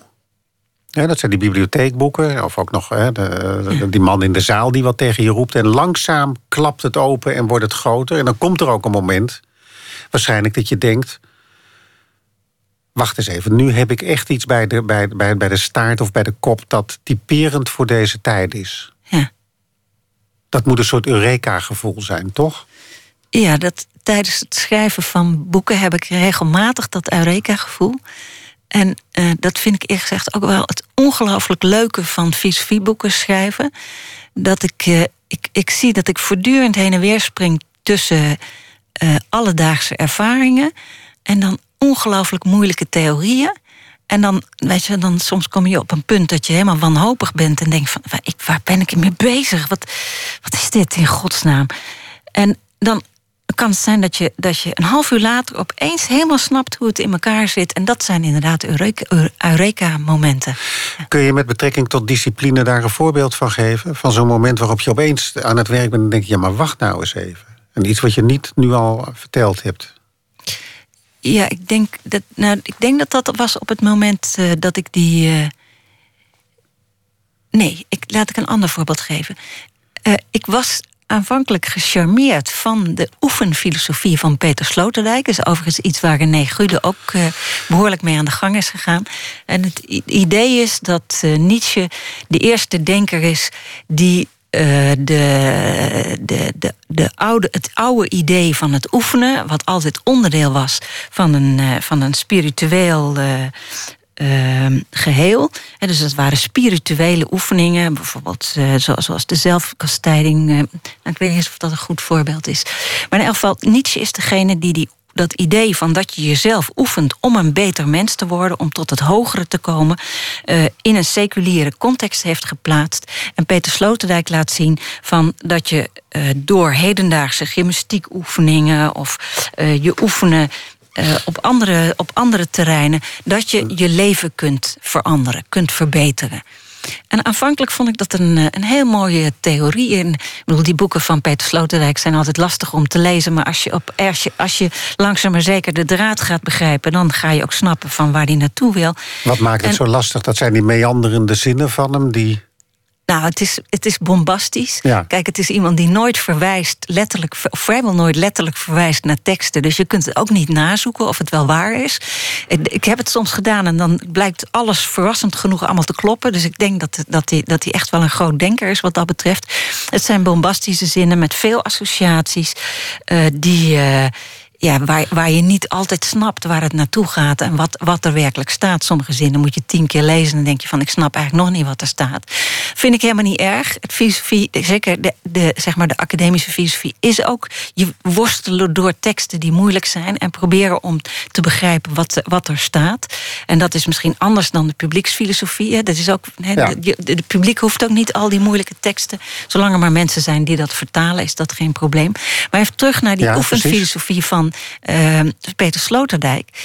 Wat ik lastig vind is dat die. Kijk, dat is allemaal prachtig in het boek van Peter Sloterdijk. Maar dat boek zit wordt geschreven en gelezen in een context die vaak neoliberaal wordt genoemd, een vrije marktcontext, uh, waar op een vrije markt de individuen allemaal uh, concurrenten van elkaar zijn. Waar wij allemaal met elkaar concurreren om de beste baan, om uh, promotie op het werk, om een, om, om een plaats als wetenschapper, uh, om uh, uh, het meeste in de media te zijn. Nou ja, kom, kortom, er zijn allerlei competities waarin het individu enorm in zichzelf moet investeren om die competitie aan te kunnen.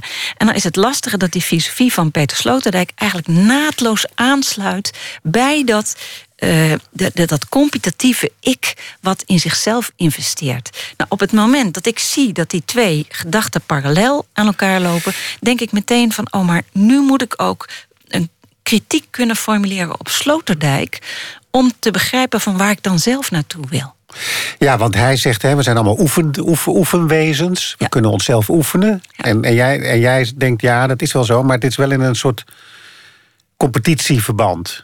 Ja, en Wie is er het we... eerst aan de finish? En dat is niet wat, wat, wat, de, wat de bedoeling van het oefenwezen is. Nee, zeg ik het goed? Dat klopt, ja. Kijk, als je het boek van Peter Sloterdijk leest, dan ga je mee en denk je: oh, dit is helemaal fantastisch.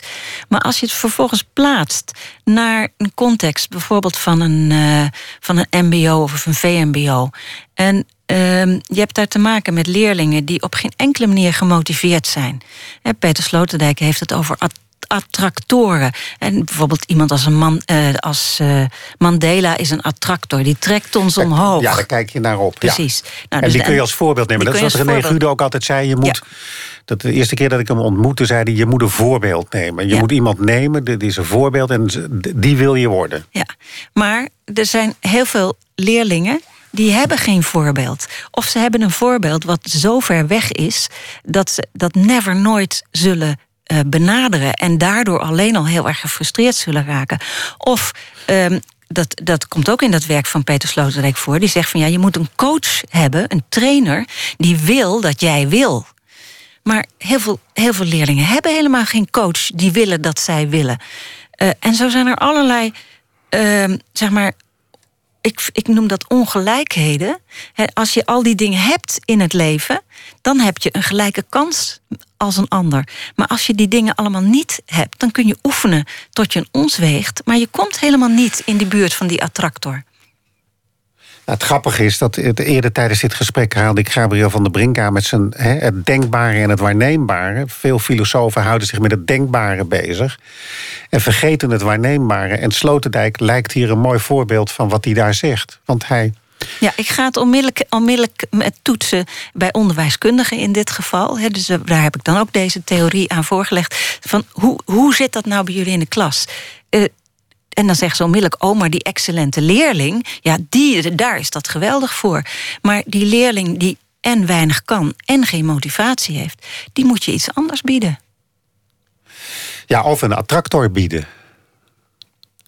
Ja, maar ik bedoel, ja, is dit te simpel wat ik zeg? Dat je, dat je, of is, het, is dit alweer dan te idealistisch en niet realistisch? Dat ik ja, denk... ik, ik, kijk, mijn oplossing is om dan te zeggen van... ga kijken hoe je je discipline uit kunt besteden. Dus... Um, um, ik, ik had op een gegeven moment een interview met, uh, met eh, de, de voetbalkrant, geloof ik dat het was. Sprak ik een voetbaltrainer. De voetbalkrant, je bedoelt Voetbal International? Nee, het is iets anders. Het nee, is, maar goed, het, het ging over voetballen. Het ging over voetballen. En daar vertelde dus een trainer dat hij, dat hij als, die ging dus doordenken over dat idee van uitbesteden van discipline. En die zei: Oh, ik heb een jongen en die is totaal niet gemotiveerd om op het, uh, op het doel te schieten. Terwijl die, dat zou hij eigenlijk moeten oefenen. Maar hij heeft daar geen enkele, uh, geen enkele motivatie voor. Maar zijn vriendje is een hele goede keeper of een hele goede schieter. En uh, die is wel gemotiveerd. En als ik die twee nou aan elkaar koppel en zorg dat die ander weer iets van die jongen leert die niet gemotiveerd is om te, op het doel te schieten, dan heb je kans dat ik het voor elkaar krijg. Dus wat je dan doet, is dat de, de motivatie en de vaardigheid die de ene heeft en de ander niet heeft, die probeer je uit te wisselen met de ander. Dus op die manier ga je kijken van of je eh, relaties die er zijn, vriendschappen die er zijn, of je die kunt gebruiken om datgene waar je zelf de discipline voor mist of de motivatie voor mist, om dat toch voor elkaar te krijgen. En ik bedoel, hele simpele voorbeelden als. Ehm, als, als jij niet gemotiveerd bent om de, om de belastingen in te vullen, dan moet je gewoon iemand de zorgen dat je iemand vindt die dat voor jou doet, of, of een vriend die, dat, die jou daarbij wil helpen. En zo kan je ja, zo kan je je omgeving inzetten. En dat kun je ook leren aan leerlingen. Van hoe kun je nou de netwerken die je hebt, of de omgeving, de vriendschappen die je hebt, hoe kun je die inzetten om datgene waar je zelf zwak in bent, of wat je niet hebt, om dat toch voor elkaar te krijgen. Marley, we gaan in het uh, volgende uur van uh, dit programma Grote Woorden... waarin we trouwens in dit uur bezig zijn geweest om heel klein te beginnen... en helemaal geen grote woorden te gebruiken, wat ik ook heel mooi vind. Om ze langzaam te laten ontstaan vanuit, vanuit uh, praktijk. We gaan in het tweede uur van, van dit programma... denk ik nog even door op een ander boek van je, Ritme. En dan gaan we ook ik denk dat we dan over de vluchtelingencrisis moeten hebben. Die kwam ook in het, uh, in het, in het nieuws al uh, ter sprake. De Nederlanders ervaren veel vluchtelingen als een, uh, als een symptoom van een crisis die er zou zijn. Nou, dan gaat het Denk het is Vaderland zich dan uh, zo eventjes uh, mee bemoeien. Had ik me zo voorgesteld. En ik dacht dat wij een denkexperiment gingen doen. Dat, dat, dit is jouw denkexperiment. Okay. Maar ik ga, ik ga ja, nee, maar, nee, want ik, ik, ik, weet precies wat je bedoelt nu, maar die ga ik niet verklappen aan de luisteraars. Okay. Die, gaat er, die ga ik eraan toevoegen. Wordt nog knap ingewikkeld, kan ik je verzekeren.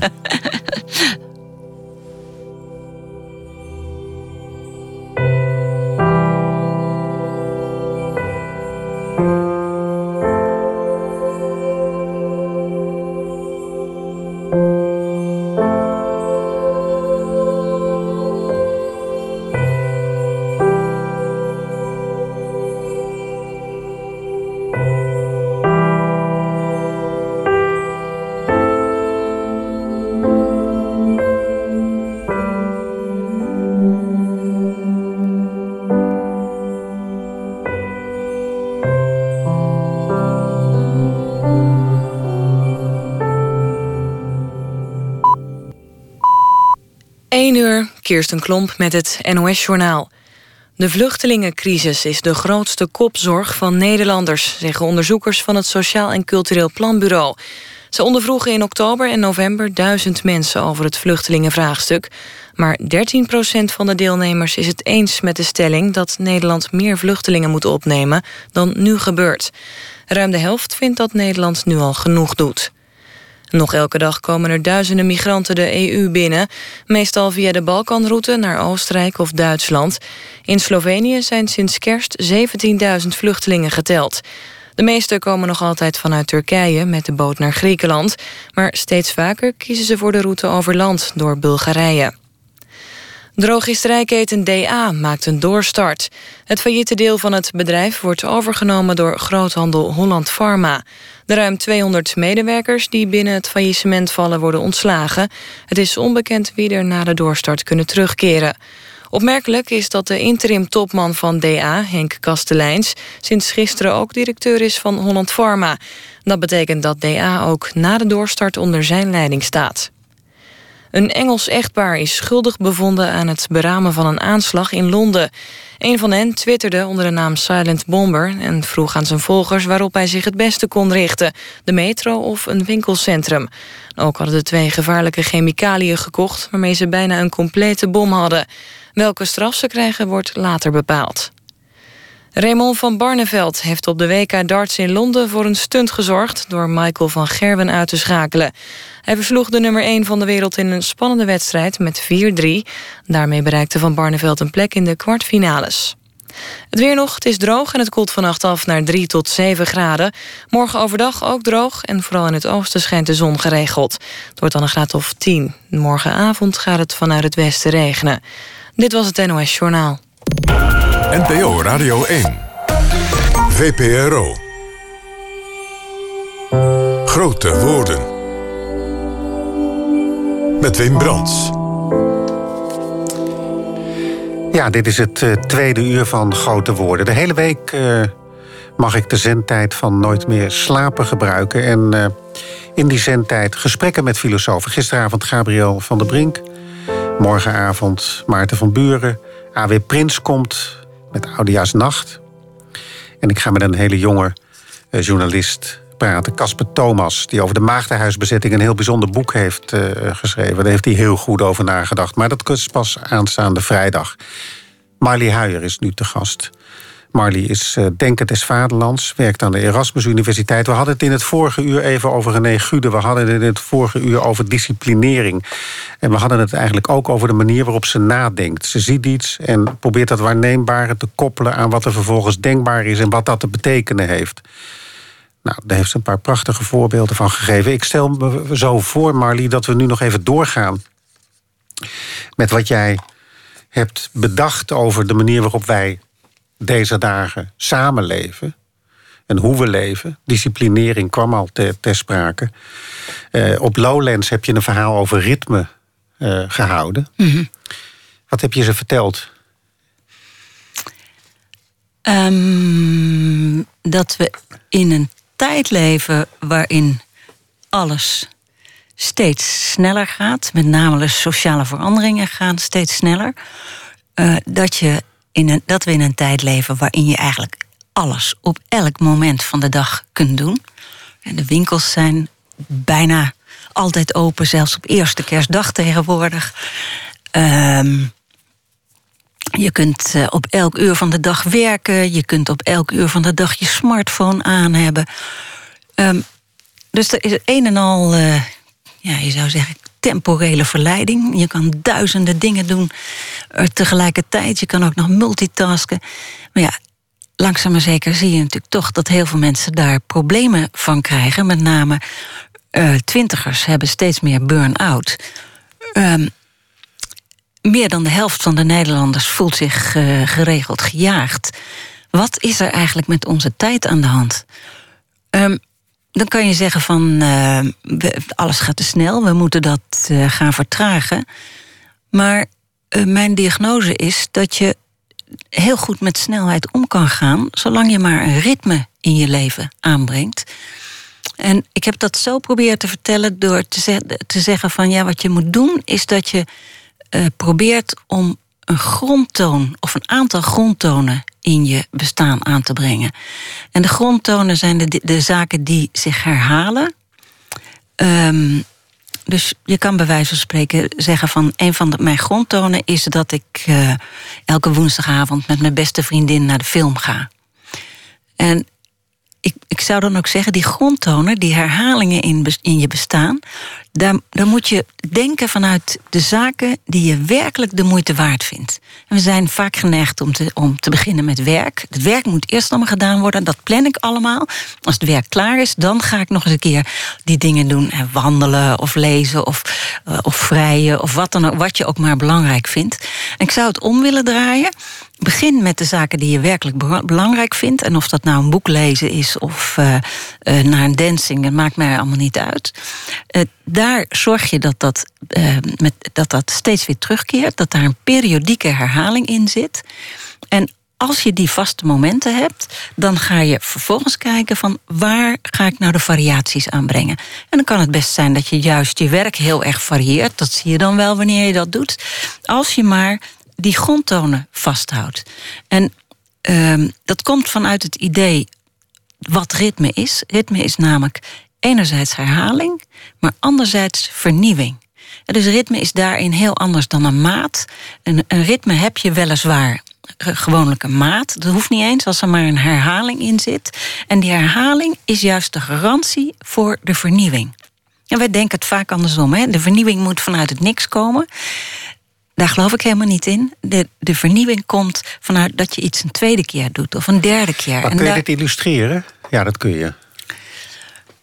Uh, ja, met een hele simpel voorbeeld is als je, als je iets wil leren, dan is het als je het een tweede keer doet, ga je het waarschijnlijk beter doen dan de eerste keer.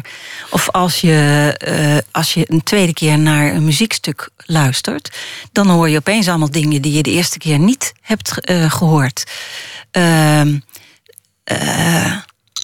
Maar het zou zelfs in de liefde kunnen zijn dat als je de honderdste keer uh, vrijt, dat je opeens iets ontdekt wat eigenlijk nog, wat je nog nooit gezien had en dat daar een vernieuwing optreedt. Nou, ik hoorde Pierre Bokma, de acteur, laatst eh, op televisie in een documentaire. Die man zei heel veel verstandige dingen. Maar wat hij ook, ook zei, dat vond ik wel mooi, was dat als je een toneelstuk speelt, hij zei: er is geen avond hetzelfde. Snap je? Als je ja, speelt. Ja, ja, ja. Terwijl op het moment dat dat alles hetzelfde is. Ja, maar op het moment dat dat namelijk gebeurt, ben je, ben je, dan is het klaar, dan is het voorbij. Ja. ja. Dat is wat, je, wat je aan het. Uh, dit, dit snapt iedereen ook gelijk, denk ik. Als, wat ik nu zeg. Geen avond is, het, is, is hetzelfde. Op het moment dat, het, dat de avond hetzelfde gespeeld wordt als de avond ervoor. Ja, dan zou het volkomen saai zijn. Dan is het. Uh... Maar zo, dat, zo geldt het eigenlijk voor alles wat wij doen hoor. Want de meeste mensen drinken elke dag een kopje koffie. En het is zo wonderlijk dat je dan niet denkt: oh, alweer een kopje koffie. Nee, je denkt: ah, lekker, weer een kopje koffie. En uh, elke avond ga je weer naar bed. En de meeste mensen denken, ah, lekker, ga weer naar bed. Elke dag drink je een biertje. Denk je, ja, lekker, een biertje. Dus ons leven zit vol met herhalingen die wij ervaren als van, nou, het is een nieuwe dag. Er komt uh, weer nieuw, er gebeuren weer nieuwe dingen. Ook, en ook al zijn die hetzelfde, maar die zijn natuurlijk nooit helemaal hetzelfde. Die zijn elke keer net ietsje anders. want je drinkt met een andere vriend het biertje, je drinkt het op een ander tijdstip. Het smaakt net anders dan de dag daarvoor. En die kleine vernieuwingen die in die herhaling zitten, zijn misschien wel de meest belangrijke uh, gebeurtenissen die ons leven betekenis geven. Nou gaf je bij disciplinering heel mooi aan uh, uh, hoe dat onderzoek begon. Hè? Met die bibliotheekboeken die je niet terug had gebracht. En het kan ook nog een, iets anders zijn geweest. Maar goed, iets heel kleins. Hoe was dat met ritme? Ja, ik denk dat daar een langer proces aan vooraf is gegaan. Ik, ik begon uh, in 2002 met het thema tijd. Dat was min of meer toevallig. Waarom was dat toevallig? Nou, je, de, was nog een keer een waarom, hoorde je hem? Ja, ik hoorde Ik heb hier ook nog een omdat, dus dat komt goed uit. Uh, als wetenschapper komt er eens in de zoveel tijd... komen er uh, nieuwe subsidierondes langs... van uh, in dit geval de Nederlandse Organisatie voor Wetenschappelijk Onderzoek. En dan moest allemaal gaan over DNA-onderzoek. Nou ja, weet je, dan kan je de zoveelste vraag van... mag deze DNA-test? Of wat, wat zal deze DNA-test ons brengen? En uh, met een collega uit Groningen werkte toen aan de faculteit Wijsbegeerte, Hans Harbers, zaten wij zo wat, waarschijnlijk bij een biertje, wat te filosoferen. En op een gegeven moment hadden we iets van: weet je wat, we gaan iets over DNA en tijd doen. wat doen nieuwe DNA-testen uh, bijvoorbeeld uh, in het recht, wat doen die op ons tijdsbesef? Nou, daar hebben we toen uh, daar hebben we een, onderzoeksvoorstel voor geschreven. En daar ben ik maar wat moet ik me daarbij voorstellen? Een DNA-test in het recht, zeg je op het. Ja, dus de introductie van uh, de DNA-testen in het recht hebben ertoe geleid dat de verjaring in het recht op de schop is gegaan. Want als je DNA-bewijs hebt, dat blijft heel lang uh, geldig als ja. bewijs. En daarmee zijn we gaan zeggen van ja, een, een, moord is na 25 jaar of 10 jaar is die niet meer uh, die, die, gaan we niet meer als, als voorbij. Dus dat gaan, alsnog gaan we daar een rechtszaak voor voeren. Dus die is niet meer verjaard. En dus die verjaring gaat op de schop. En met het op de schop gaan van de verjaring gaan wij ook anders nadenken over uh, vergeving. Want eigenlijk kun je een moord dus nooit meer vergeven, want we hebben die verjaring weggedaan. En dat komt gewoon puur door zo'n DNA-bewijs. Nou, dat, ja, dat zijn echt filosofen. Nee, maar dat vind ik, ja, nee, maar je, ja, want, je, want je ziet mij kijken. Maar ik vind het eigenlijk. Want, maar, maar, je zag me, maar je, maar je interpreteerde mijn blik verkeerd. Want jij dacht van uh, dat ik zat te kijken met zo'n blik van... oh jezus, uh, de, daar komen ze. Nee, ik, dit vind ik nou juist alweer heel erg mooi bedacht. Dus die moord die verjaart niet. En daarmee Blijft, blijft iemand eeuwig schuldig, ja, levenslang en, en, schuldig? En, en, en, ja. gebeurt er ook iets met de vergeving, maar is dat wel ja. zo? Of daar iets mee gebeurt? Nou, is, is, is, het, is het niet te gemakzuchtig om te denken dat daardoor de vergeving opeens ook op de schopstoel, uh, nou, is een lelijke vergelijking, maar dat doet er niet toe, komt te zitten. Dat je niet, dat je niet meer, hoezo zou ik niet kunnen vergeven als die, als die moord niet meer verjaart? Uh, omdat uh, je, kijk, stel dat hij verjaard is, dan ben je als slachtoffer of als nabestaande, ben je min of meer gedwongen om uh, dat, dat hele juridische verhaal om dat los te laten. Dus je moet het op een of andere manier een plek in je leven geven. Op het moment dat een rechtszaak weer dus er weer opgerakeld wordt. Uh, en er ook weer een rechtszaak gevoerd wordt, ook al is het bij wijze van spreken 25 jaar na dato, dan komen natuurlijk al die herinneringen komen weer naar boven. Dus alles wordt opgerakeld, waardoor het ook moeilijker is om dat weer achter je te laten en iemand te vergeven. Ja. Daar, waren jullie, daar hadden jullie voorstellen voor gedaan, want we hadden het over de tijd. En, en, en, en dat was voor jou het begin om, om zeg maar over die tijd en over hoe we daar nu mee omspringen te gaan nadenken. Met als resultaat uiteindelijk dat boek over ritme. Ja, omdat ik, kijk, de filosofie van de tijd is uh, oneindig. Eindig. Vrijwel elke filosoof heeft wel iets over de tijd geschreven. Van Aristoteles tot Bergson tot Kant tot Plato, al die filosofen hebben zich uitgelaten over de tijd. Dat is één grote tegenspraak. De, een eh, zegt tijd is verandering, de ander zegt uh, tijd is, een, uh, is iets wat ooit begonnen is vanuit een nulpunt en dat loopt gelijkmatig door. nou ja, zo heb je, je hebt duizenden theorieën in de filosofie over de tijd, dus daar kom je niet uit. En, uh, maar ondertussen kun je wel een diagnose geven van onze tijd. Wat is er eigenlijk in onze tijd met de tijd aan de gang? En uh, vanuit die diagnose, vanuit ook het besef van dat, er, dat veel mensen inderdaad worstelen met de tijd, um, ben ik ja, dan misschien toch wel weer als een huisarts gaan nadenken van hé, hey, hoe zou je daar nou een oplossing voor kunnen vinden? En dan voor de hand liggende oplossingen als van nou dan moeten we alles maar vertragen of uh, uh, anders organiseren ja, daar, daar, die, daar kon ik filosofisch niet meer uit de voeten. Dus vandaar dat ik dan op een gegeven moment ga denken van... hé, maar zijn er niet andere manieren om dat op te lossen? Hoe gaan in andere vakgebieden, in dit geval in de muziek... mensen om met snelheid? Hoe, hoe doe je dat eigenlijk? En nou ja, vandaar kom dan, komt dan op een gegeven moment zo'n... Uh, en dat is wat je net vertelde over dat ritme. Ja, dan komt dus zo'n zo'n thema ritme naar boven, ja. En wat was, wat was, wat was wat betrekking, met betrekking tot, tot de tijd een, een, een, een ontdekking die je deed, los van dat ritme en eh, in, in, de, in de muziek, waarvan je dacht, Jezus, dit is een eye-opener zeg. Zoals je net in het eerste uur dat mooie voorbeeld gaf van de oefenmens van Peter Sloterdijk. Waarbij hij het toch niet bij het rechte eind uh, bleek uh, te hebben, omdat hij de leerlingen van het VMBO was vergeten. Ja, ik had uh, al heel veel filoso filosofen over tijd gelezen. En toen las ik uh, het essay van Norbert Elias over tijd.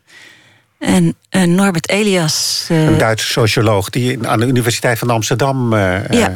veel furoren heeft gemaakt. Ja, precies.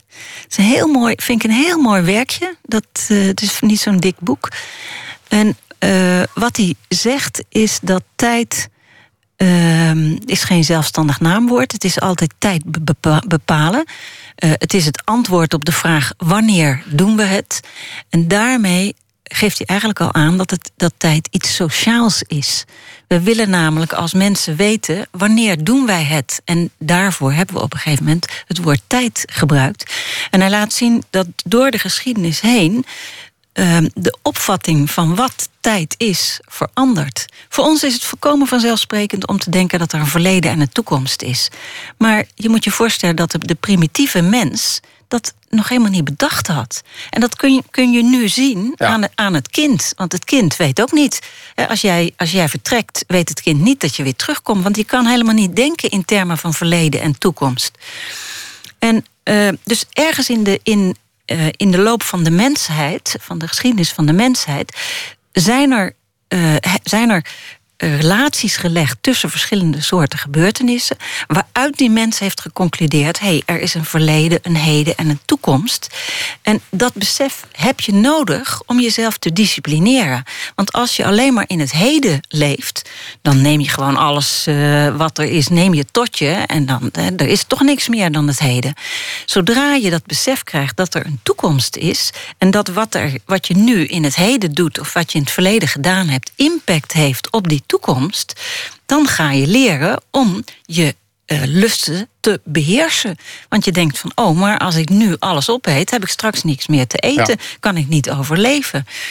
En dat idee van dat, dat tijd een, uh, een begrip is wat door mensen is uitgedacht, wat nodig is voor het sociale verkeer tussen mensen. En waar wij ook eh, het profijt van hebben dat we daar uh, ons leven beter door op orde krijgen. Ja, dat vond ik heel, heel aangenaam na al die moeilijke filosofische theorieën. Ja, over... maar dan zie je, dan heb je, dit toch weer, zit je toch weer in de wachtkamer van de, of nee, in de ja, spreekkamer, van de, spreek... in de spreekkamer van de huisarts. ik moet nu opeens denken trouwens aan Frans van Hasselt. Dat was de correspondent van NRC Handelsblad in Griekenland. Die heeft een paar boeken over Griekenland geschreven. Eentje is heel mooi, maar dan schrijft hij over de tijdservaring van de Griek. Want die heeft, dan moet ik het goed zeggen, dan moeten we op dit late tijdstip niet lang over nadenken. Dat doen de mensen dan morgenochtend of morgenmiddag nog maar weer even. De Griek heeft uh, het verleden voor zich en de toekomst achter zich ja laat bedoelt omdat, hij, omdat hij al die tempels. Gaan we eh, niet, gaan we niet. Nee, nee, nee, nee, nee, nee, Je denkt, je denkt het fout. Verleden voor zich, toekomst achter zich. Maar ik moest denken bij Elias ook aan. Eh, het is toch nog niet zo lang geleden dat elke stad gewoon zijn eigen. Hè, dan in de 19e eeuw was het in Zwolle op een ander moment 12 eh, uur dan in Amsterdam. Met spoorwegen begin 20e eeuw is met de spoorwegen, gesynchroniseerd, ja. ja, ja, ja. Maar nu nog even terug naar dat Lowlands, waar je dan vertelde over dat ritme. Veel jonge mensen hebben een, hebben een, hebben een burn-out. Het alternatief dat jij suggereert. Uh, is dat je een, een, een, een, een, een prioriteitenlijst maakt. Nou, dat je voor jezelf bedenkt wat is belangrijk. En ja, kijk, uh, misschien dat het voor jonge mensen wat oudbullig, oudbollig. Uh, oudbollig en lullig, oudbullig. Oudbollig. Oudbollig uh, klinkt. Maar je hebt, uh, je hebt als mens rust nodig. En dat is natuurlijk een, een, wijsheid die al duizenden jaren bekend is. Als je geen rust geeft aan je hersenen en geen rust geeft aan je lichaam, ben je snel opgebrand. En ehm, rust nemen in een omgeving waar alles in beweging is en waar je voortdurend denkt van oh jee, als ik maar niks mis. En ik moet erbij zijn, ik moet even weer naar die smartphone kijken en ik moet nog even dat, dat um, nieuwsitem zien en ik moet nog eventjes bij die vrienden zijn. Nou ja, er is zo verschrikkelijk veel te doen. Rust nemen is lastig in een omgeving die geen vanzelfsprekende rustmomenten heeft. We hadden natuurlijk als samenleving altijd vanzelfsprekende rustmomenten. De avond, zeker als je van 9 tot 5 werkt, dan had je de avondrust de zondag, ehm, de feestdagen. Nou, dat is grotendeels verdwenen. Nou, op sommige momenten is dat ook bijzonder prettig. Maar het betekent wel dat die vanzelfsprekende rustmomenten die je disciplineren om rust te nemen, dat die er niet zijn. En dus zul je zelf moeten bedenken van hé, hey, wat zijn mijn rustmomenten? Wanneer moet ik rust nemen? En als je dat niet periodiek organiseert, ook die rust, dan is de kans heel groot dat je niet op tijd rust neemt. En dat is, dat, daar kom ik toch even met empirisch onderzoek. Uh, op Europees niveau is er veel onderzoek gedaan naar uh, dat geen rust nemen. En wat blijkt nou? Mensen denken heel vaak: weet je wat, ik werk nog een half uurtje door.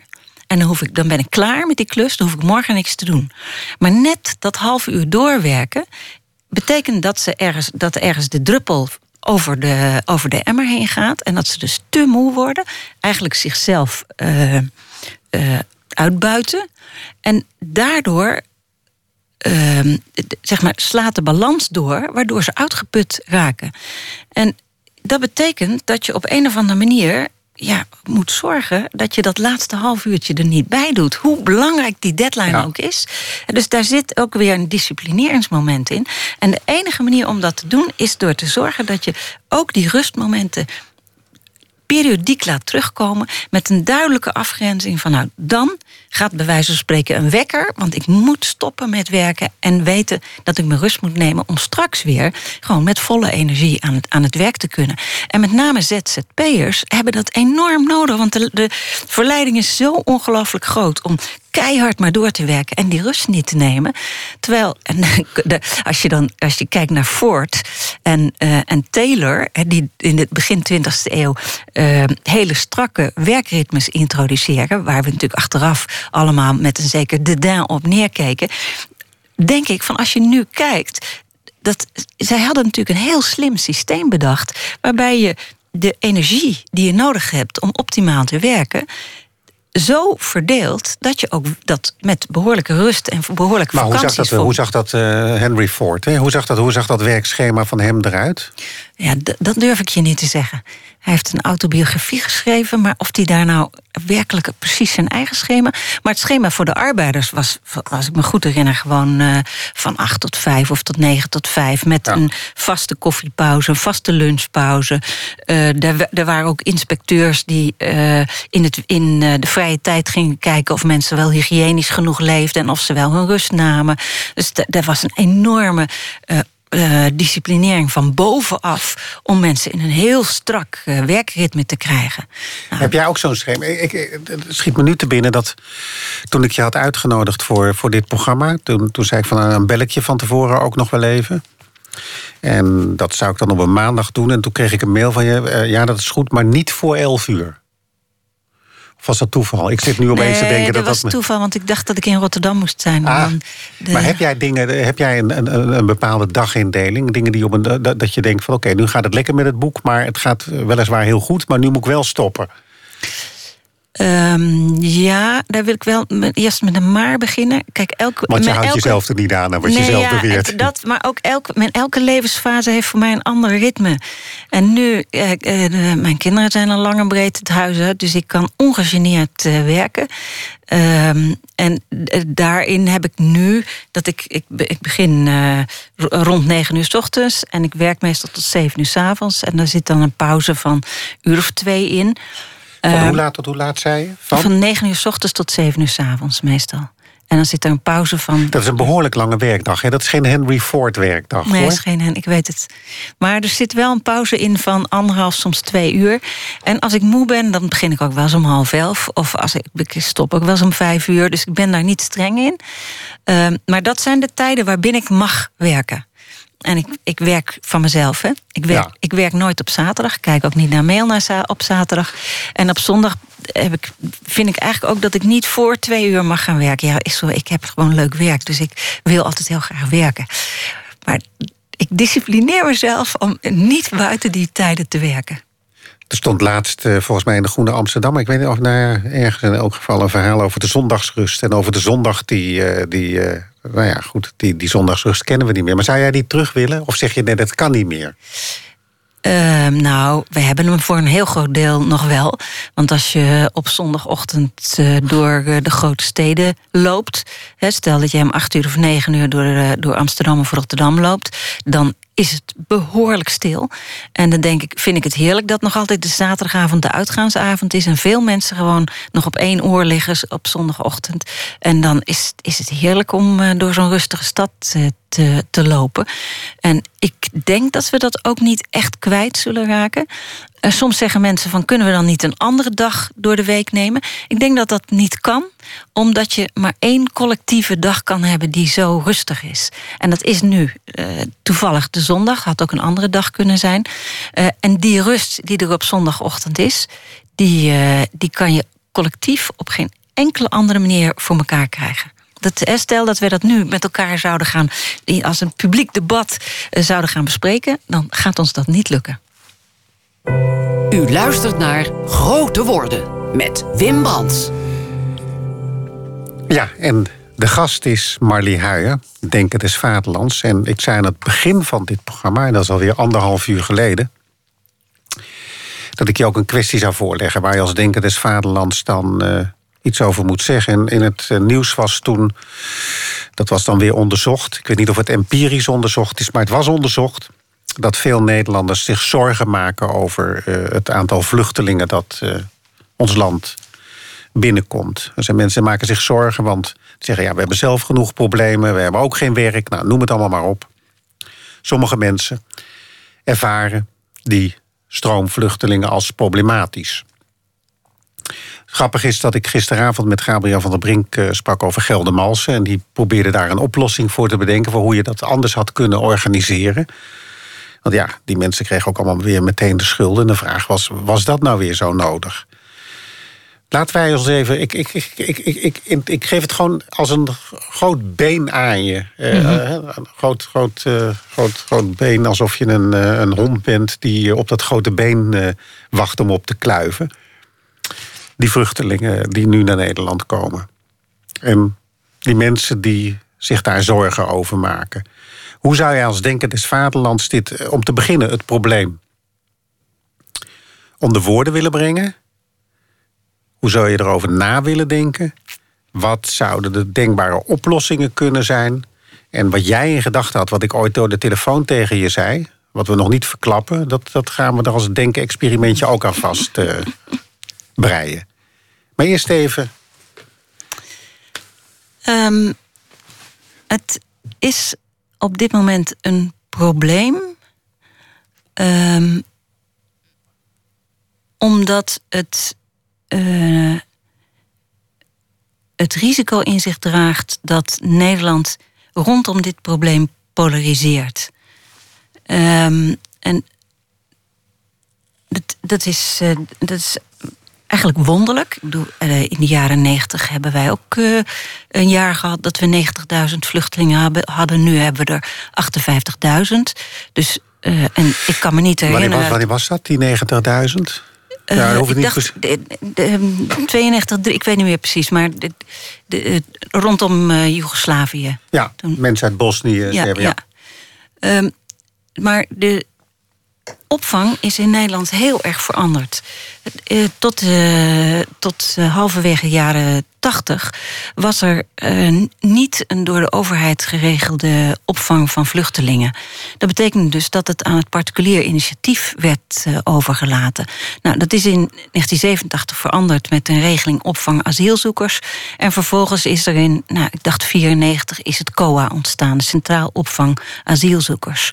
En daarmee is de opvang van asielzoekers is een staats uh, probleem geworden. Dus dat is iets wat de overheid regelt. En wat niet meer iets van het particuliere initiatief is. En de, vanaf die tijd zie je dat het steeds meer naar de overheid is toegetrokken. Nou hebben we uh, een aantal jaren hebben we relatief weinig asielzoekers gehad, waardoor asielzoekerscentra zijn gesloten. En dit jaar is er, terwijl we dat eigenlijk al lang en breed hadden kunnen aan uh, zien komen. want die oorlog in Syrië duurt natuurlijk al veel langer. Dit jaar zijn, is er opeens een enorme hoeveelheid asielzoekers gekomen. En uh, wat zie je dan? Dat, dat er zoveel zijn dat die in opvangkampen moeten worden opgevangen. Nou, ik ben zelf langs geweest in Heumensoord in, in Nijmegen, het opvangkamp waar 3000 mensen zitten. En dan uh, kan ik me heel goed voorstellen. Wanneer was je daar en wat zag je? Uh, ik was daar, denk ik, vier weken geleden. Uh, nou, je ziet, uh, je, je, je, komt daar aan bij het bos en daar liggen dan allemaal grote boomstammen om het kamp uh, te beschermen. Dus dat mensen niet zomaar met auto's daar naar binnen kunnen rijden. Dat geeft al iets onheimisch, want je denkt, oh jee, ja, dat kan dus kennelijk gebeuren. Dan is er een slagboom, daar moet je je melden. Dan moet je langs een lange weg door het bos lopen. Daar, zijn, daar lopen heel veel mensen zijn aan het praten, kinderen die fietsen. Dan kom je bij het kamp. En daar mag je alleen naar binnen als je uh, uitgenodigd wordt door een asielzoeker. Um, of als je op een andere manier via de COA naar binnen kan.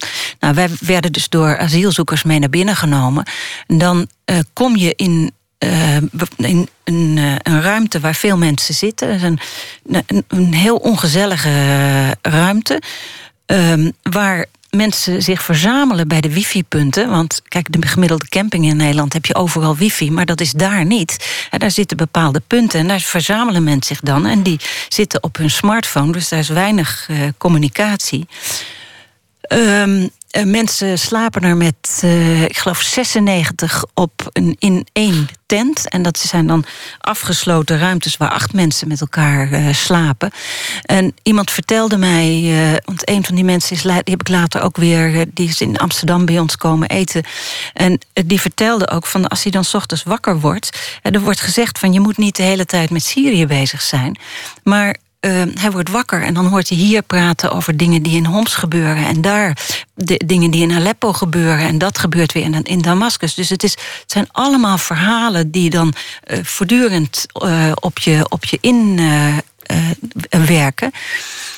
Um, ja, en het, is gewoon, het zijn gewoon ongelooflijk veel mensen. Ik vond het heel grappig. er was in die ruimte één uh, plek waar mensen zich verzamelden en met elkaar aan het spreken waren.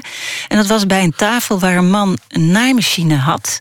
Die had dat gekregen van een uh, COA-medewerker. En de, de, de vluchtelingen die krijgen van het Rode Kruis kleren. Maar dat is alleen maar large, medium of small. Dus dat is ofwel veel te groot. Dat past helemaal dat niet. past nooit. En die man die uh, vernaaide dus in opdracht van vluchtelingen die spullen. Maar die was nu in ruzie met andere COA-medewerkers. Want die vond dat hij dat mocht, niet mocht doen. Want het was toch eigenlijk werk. Dus dat, die, was on, die was enorm gefrustreerd. Hij zei, en ik ga nu... Ik ga hier conflicten zoeken, want ik wil dit en ik ben, heb nu eindelijk iets. En nou ja, en dan zie je dat het dus. De, de, al die goedbedoelende mensen van, van de COA. die zitten natuurlijk met richtlijnen die vanuit de overheid gegeven wordt. Waarbij gezegd wordt: mensen mogen niet werken, mensen mogen geen activiteiten ontplooien, mensen mogen geen Nederlands leren. Uh, uh, nou, dus je mag geen verwachtingen uh, koesteren bij de mensen die daar zitten, want die hebben nog geen asielstatus. En ja, dat, die worsteling voel je dus ook bij vluchtelingen daar. Dat die willen heel graag integreren in de Nederlandse samenleving. Die willen aan de slag.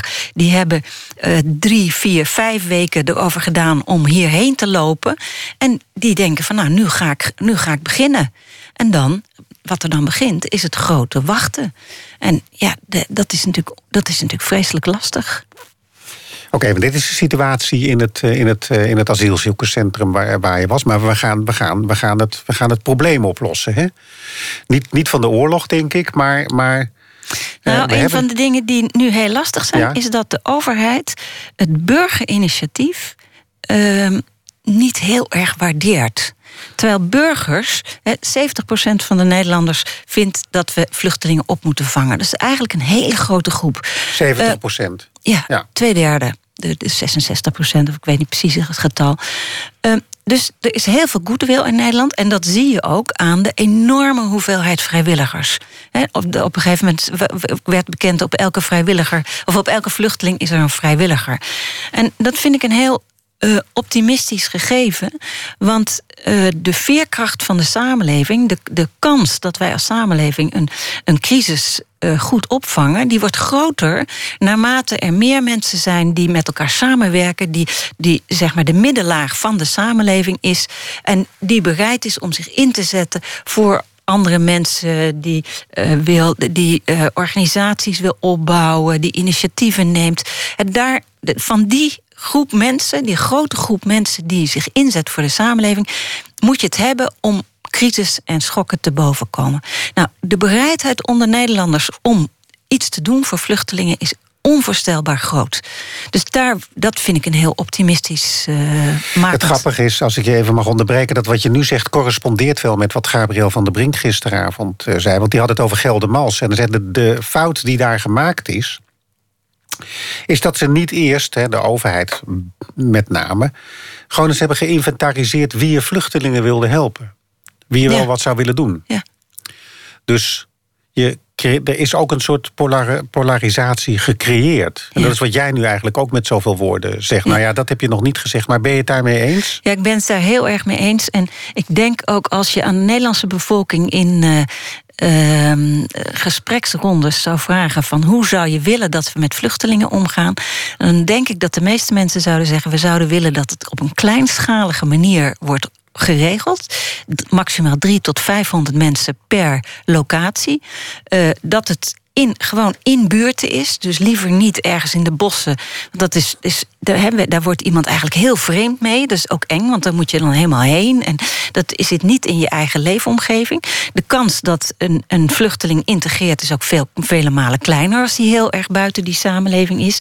En ik denk dat er voldoende mensen zijn die in hun eigen omgeving bereid zijn om zich in te zetten. om mensen ook werkelijk een kans te geven om lid te worden van de Nederlandse samenleving. Dus ik verwacht eerlijk gezegd dat de gemiddelde burger dat heel anders zou uh, oppakken. dan dat nu het Centraal uh, Opvang Asielzoekers het organiseert. of de overheid het dus organiseert. Ja, hier heb je dus denk ik naar disciplinering en, en, en ritme een, een, een, een nieuw boek, een nieuwe mogelijkheid. En dat zou dan kleinschaligheid uh, moeten, moeten, moeten gaan heten. De vraag is natuurlijk, hoe is het zover gekomen? En wat kunnen we eraan doen? Uh, nou, zodra, zodra er ergens uh, oorlog is en mensen onveilig zijn, gaan ze zich verplaatsen.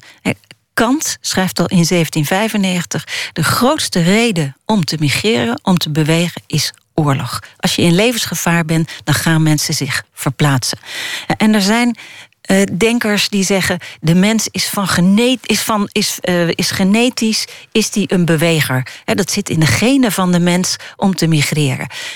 Ik denk dat dat niet klopt. Ik denk dat de mens uh, zich ontwikkeld heeft in de loop van de tijd. Dat het DNA-patroon van de mens zich daar ook aan aangepast heeft. Dat wij van jagers landbouwers zijn geworden, ons zijn gaan settelen naar nu urbane wezens. De, de mens wordt steeds meer een stedelijk wezen. Ook ons DNA past zich daaraan aan. Dus tot op onze biologie worden wij wezens die in staat zijn om met vele mensen samen te leven en ons ook te settelen. Uh, en in onze tijd zou ik zeggen, worden we wezens die zich enerzijds heel erg settelen, maar anderzijds heel graag kleine tripjes maken naar Thailand of naar China of wat dan ook. Maar we willen graag ook weer terugkeren. De NRC Next had daar eh, in de zomer een heel mooi woord voor semigreren. En dus we gaan graag drie jaar naar Afrika, maar dan komen we ook wel weer heel graag terug naar onze vrienden of wat dan ook. Ehm, dus wij worden in die zin een ander soort mensen. En het idee dat het migreren in de genen zit, klopt volgens mij niet. Het migreren, en met name het vluchten, komt voort uit een situatie waar je het niet meer goed hebt. En dat de gemiddelde Nederlander nu wil niet emigreren. Waarom niet? Omdat Nederland een welvarend land is waar we het heel goed hebben, waar goede gezondheidszorg is, waar goed onderwijs is, waar behoorlijke welvaart is. Dus de neiging om uit Nederland te vluchten is niet zo heel groot. Er zijn er altijd nog meer dan 100.000 per jaar overigens die vertrekken hoor. Maar. Um,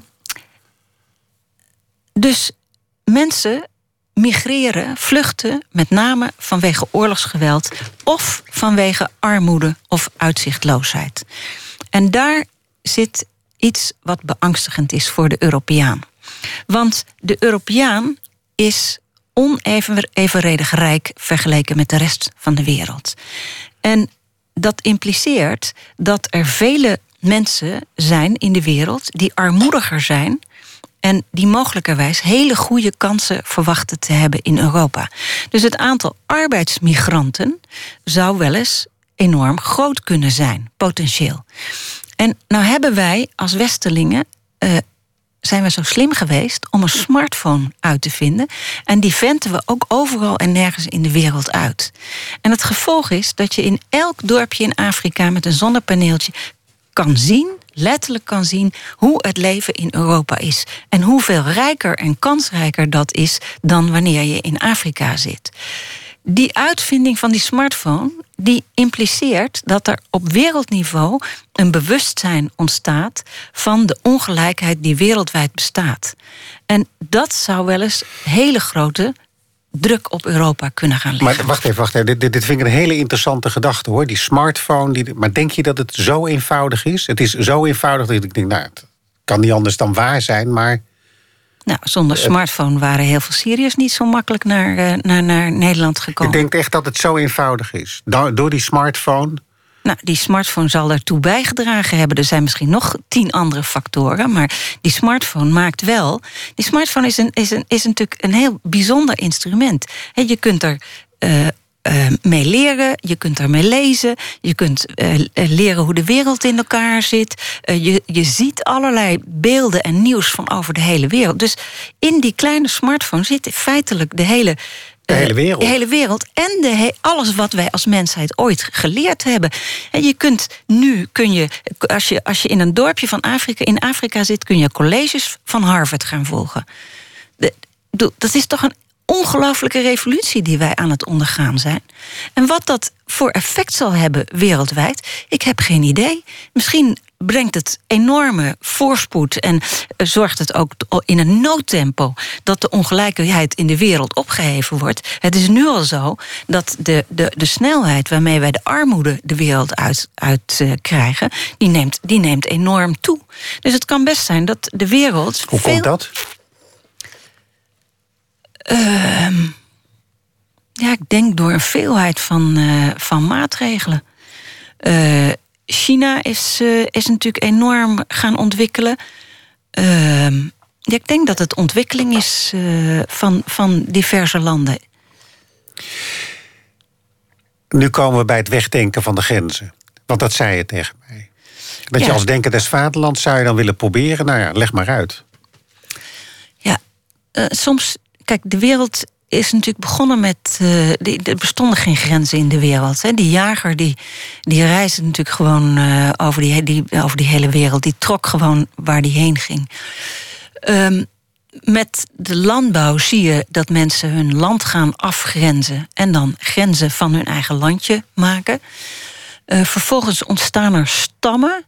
En die stam die grenst zich ook af. Niet alleen met, eh, met letterlijke grenzen, maar ook met allerlei rituelen. Je hebt een gesloten groep. Ehm, maar dan zie je, eh, onder andere bij de Griekse polis, dat er voor het eerst open samenlevingen ontstaan. En dat komt door handel en, eh, en, en zeevaart. En de, de, de Griek is, is ook geïnteresseerd in de rest van de wereld, gaat erop uit. Eh, en er mogen dus ook vreemdelingen in de Griekse polis eh, komen. Ehm, en vervolgens krijg je de eerste steden die ommuurd zijn, waar dus ook die vreemdeling buiten gehouden wordt, maar ook, ook ziektes buiten gehouden worden. Ehm, maar ook die stad, die, die wordt natuurlijk langzaam maar zeker eh, doorboord. Want ook daar eh, komen nieuwe elementen, wordt gehandeld, er ontstaat een markt. Ehm, vervolgens krijg je eh, grenzen om de landen heen. En die eerste staten, of die staten die zich met name dan ontwikkelen in de 18e en de 19e eeuw, die gaan vervolgens, met name de Europese staten, gaan vervolgens die, die, die wereld in en gaan overal grenzen trekken. Hè. In Afrika zijn allerlei grenzen getrokken. Van dit stukje land is van, eh, van België, dit is van, eh, van Frankrijk, dit is van Engeland, nou, noem maar op. Ehm, en nu zitten wij in een fase waarin die staten, die, grenzen, die begrensde staten, eigenlijk niet meer kloppen met de werkelijkheid. Want die grenzen worden op allerlei manieren overschreden. Door middel van het eh, bankaire verkeer. Eh, de, het digitale verkeer gaat over de grenzen heen. eh, De ecologische problemen gaan over de grenzen heen. Ook die vluchtelingencrisis gaat over de grenzen heen. Eh, Mensen in Nederland gaan voor medische behandelingen over de grenzen heen. En gaan liever ergens anders dat halen. Ik voel hem Kortom, aankomen, de grenzen moeten weg. Die, die, gren, nou, die, die grenzen, die staatsgrenzen, die kloppen eigenlijk niet meer met de globali het globaliseringsproces wat wij ondergaan. Waarbij wij, ook als Nederland, helemaal afhankelijk zijn van allerlei globale actoren. Een simpel kopje koffie, daar heb je al allerlei eh, koffieplantages eh, in, in Azië of Afrika. Heb je vrachtschepen, communicatiesystemen. Nou, noem maar op, er is van alles en nog wat nodig om de producten die wij hebben, om die in te krijgen. Dus er is, is zo ongelooflijk veel globaal verkeer die, eh, waar onze economie en sowieso allerlei eh, goederen die wij krijgen, waar wij dus enorm afhankelijk van zijn.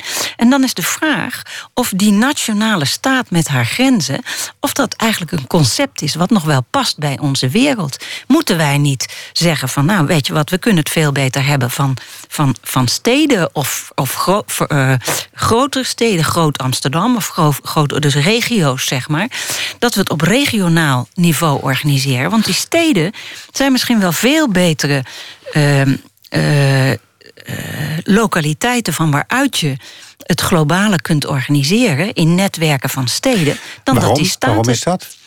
Omdat een, een, een stad is een, een behapbare lokaliteit waar burgers zich met elkaar kunnen inzetten voor de omgeving.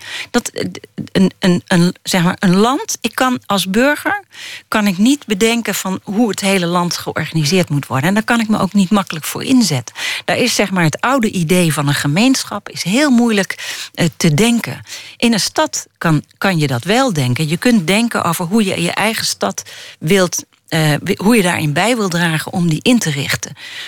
En die stad is nu al, dat zie je al met allerlei steden, die kan zich veel makkelijker organiseren met andere steden dan dat landen dat kunnen.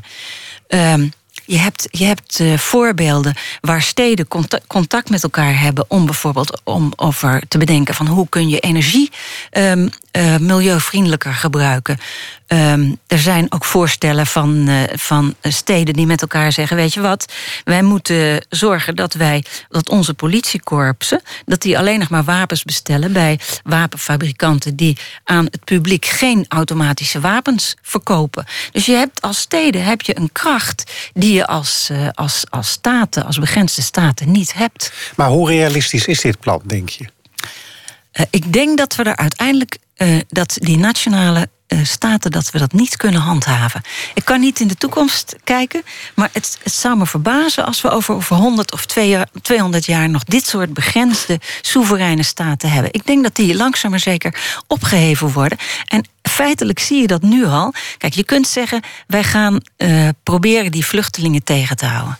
Nou, dat gaat ons niet lukken. En misschien is het een scenario dat, dat we niet willen. Maar het gaat ons niet lukken om die vluchtelingen en ook de arbeidsmigranten. En waarom gaat dat niet lukken?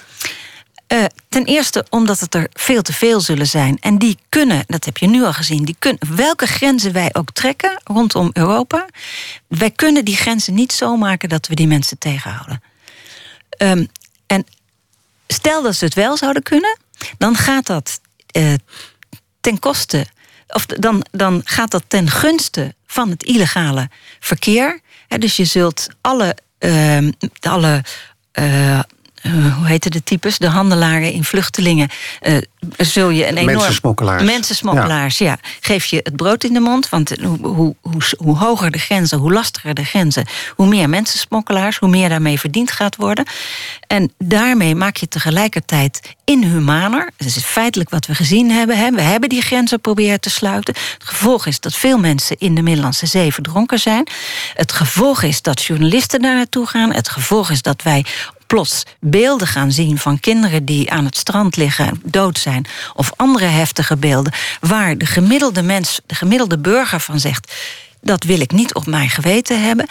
Ik hoorde onlangs iemand zeggen van nou, er hoeven maar drie baby's over een, een, een grens heen gegooid te worden. En iedereen gaat zeggen, dit willen wij niet uh, op ons geweten hebben. Dus wij kunnen dat niet. Dat gaat ons niet lukken. En daarom denk ik van nee, wij moeten inventief zijn, maar wij moeten gewoon na gaan denken van welke. Stel je voor, stel je voor dat je. Uh, weer helemaal een beginsituatie hebt. En je maar wat is een beginsituatie dan? Nou ja, in, in, uh, John uh, Rawls is een, is, een, is een filosoof die zegt van... Uh, het is soms de sluier goed, der onwetendheid. Goed om even Leg die even uit als je wilt. Ja, het is soms goed om aan een tafel te gaan zitten.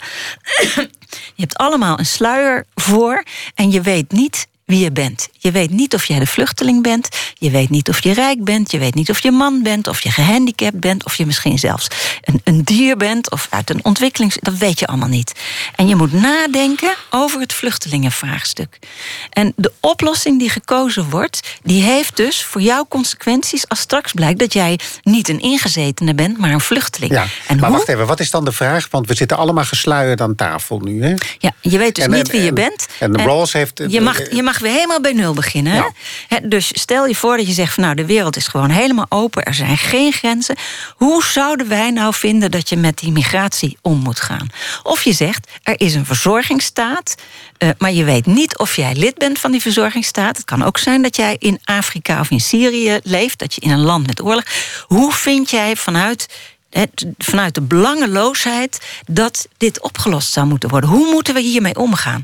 En dan kom je al heel snel erop dat je allemaal gaat denken van ja, eh, dat moet op een manier waar elk mens uh, zich, ge, zich tevreden mee kan voelen. Wat voor elk mens goed ja, is. Ja, dat is met het algemeen. Want jij zit ook aan tafel. Jij zit ook gesluierd aan tafel. En ja. jij krijgt ook die vraag. En wat zou jij dan antwoorden?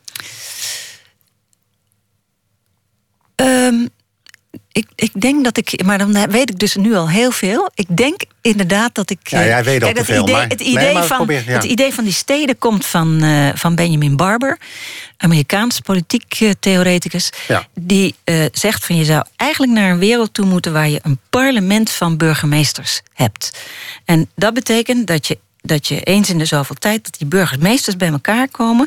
Die zijn feitelijk vertegenwoordigers van de burgers van een stad. En die moeten heel concrete problemen oplossen. Het grootste probleem voor de, voor de meeste burgemeesters is hoe haal je de vuilnis op. En daar kun je, daar kun je met burgers, maar ook uh, als burgemeesters onderling, kun je gaan zoeken naar praktische oplossingen, pragmatische oplossingen. Uh, en die zijn ook veel minder dan bij de landelijke politiek ingegeven door partijbelangen. Nee, het belang voor een burgemeester is dat die stad goed functioneert. Ja, en dat de vuilnis wordt opgehaald. Precies. En dat de nou, burgerinitiatieven worden gehonoreerd. Dan, dan zou je vanuit vluchtelingen kunnen denken... Uh, uh, er is ooit een plan bedacht voor vluchtsteden. Dat je zegt van... als stad kun je bedenken van hoeveel vluchtelingen zouden wij uh, willen aannemen. Stel dat je als, als stad Den Haag zegt van nou met een aantal burgers. Dus je gaat niet, uh, niet als beleidsmakers denken van hoeveel, hoeveel mensen kunnen we opnemen. En gewoon burgers zeggen van uh, wat zouden wij nou in onze buurt kunnen doen en hoeveel, burger, hoeveel vluchtelingen zouden wij kunnen opnemen. Het zou best kunnen zijn dat de stad als Den Haag zegt van nou eigenlijk dus vanuit de burgers. Wij kunnen er wel duizend opnemen. Nou, dan kan je in zo'n overleg met burgemeesters kijken van... hé, hey, welke stad kunnen wij nou een coalitie mee aangaan? Zodat je kunt zeggen van nou, van jullie, jullie vluchtelingen zijn uh, welkom.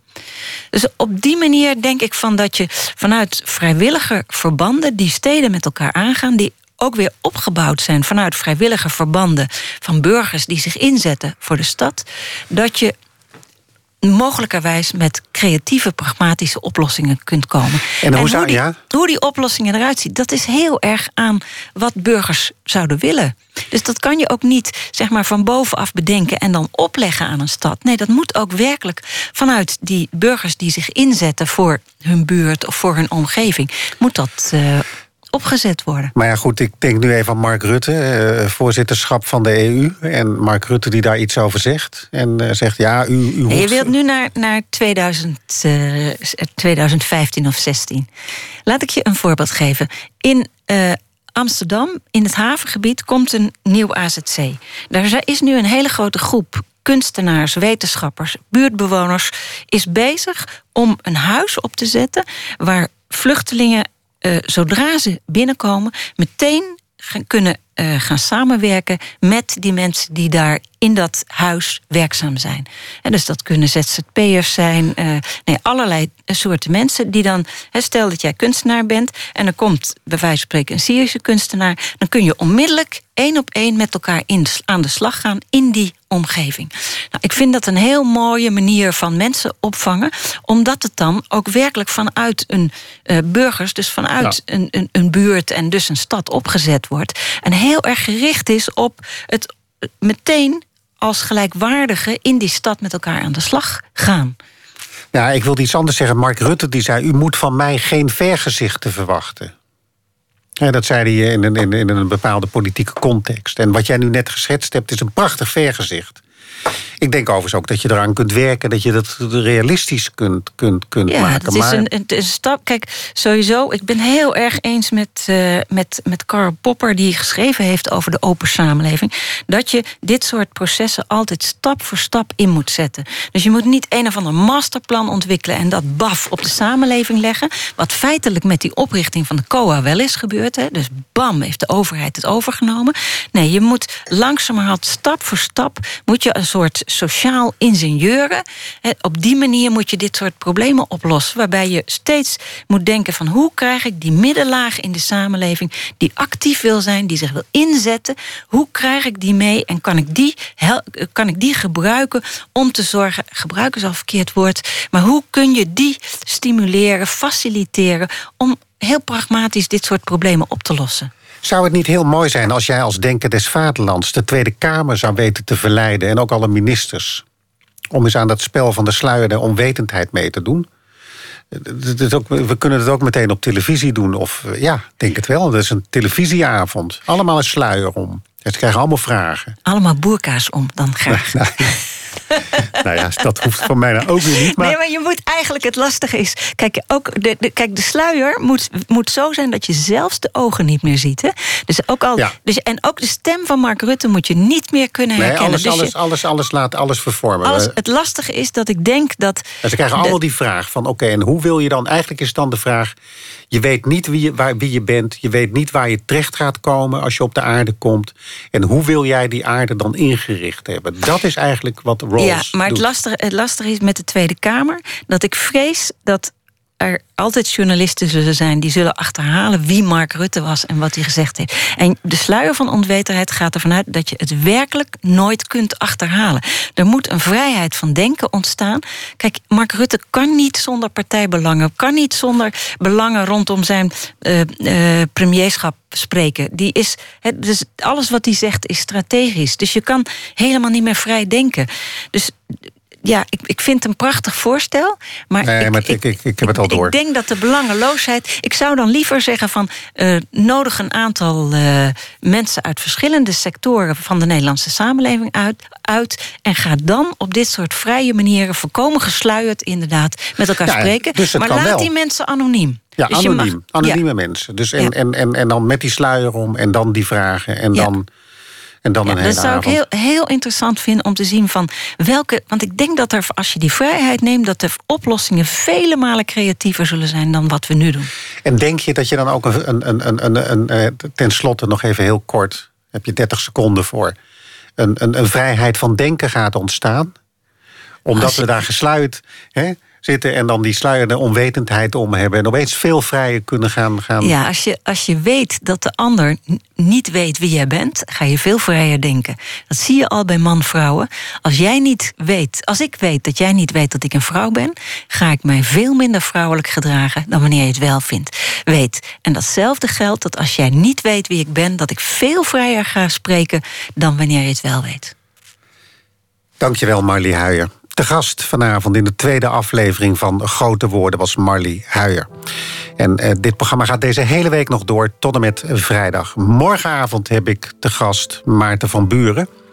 En hij eh, schreef samen met Hans Achterhuis een, een, een boek over de tien geboden. Die hebben ze op een nieuwe manier geïnterpreteerd. En daar ga ik onder meer met hem over praten. Nieuwe vergezichten, hoop ik, morgenavond. Nogmaals, dank Marlie. Dit was Grote Woorden.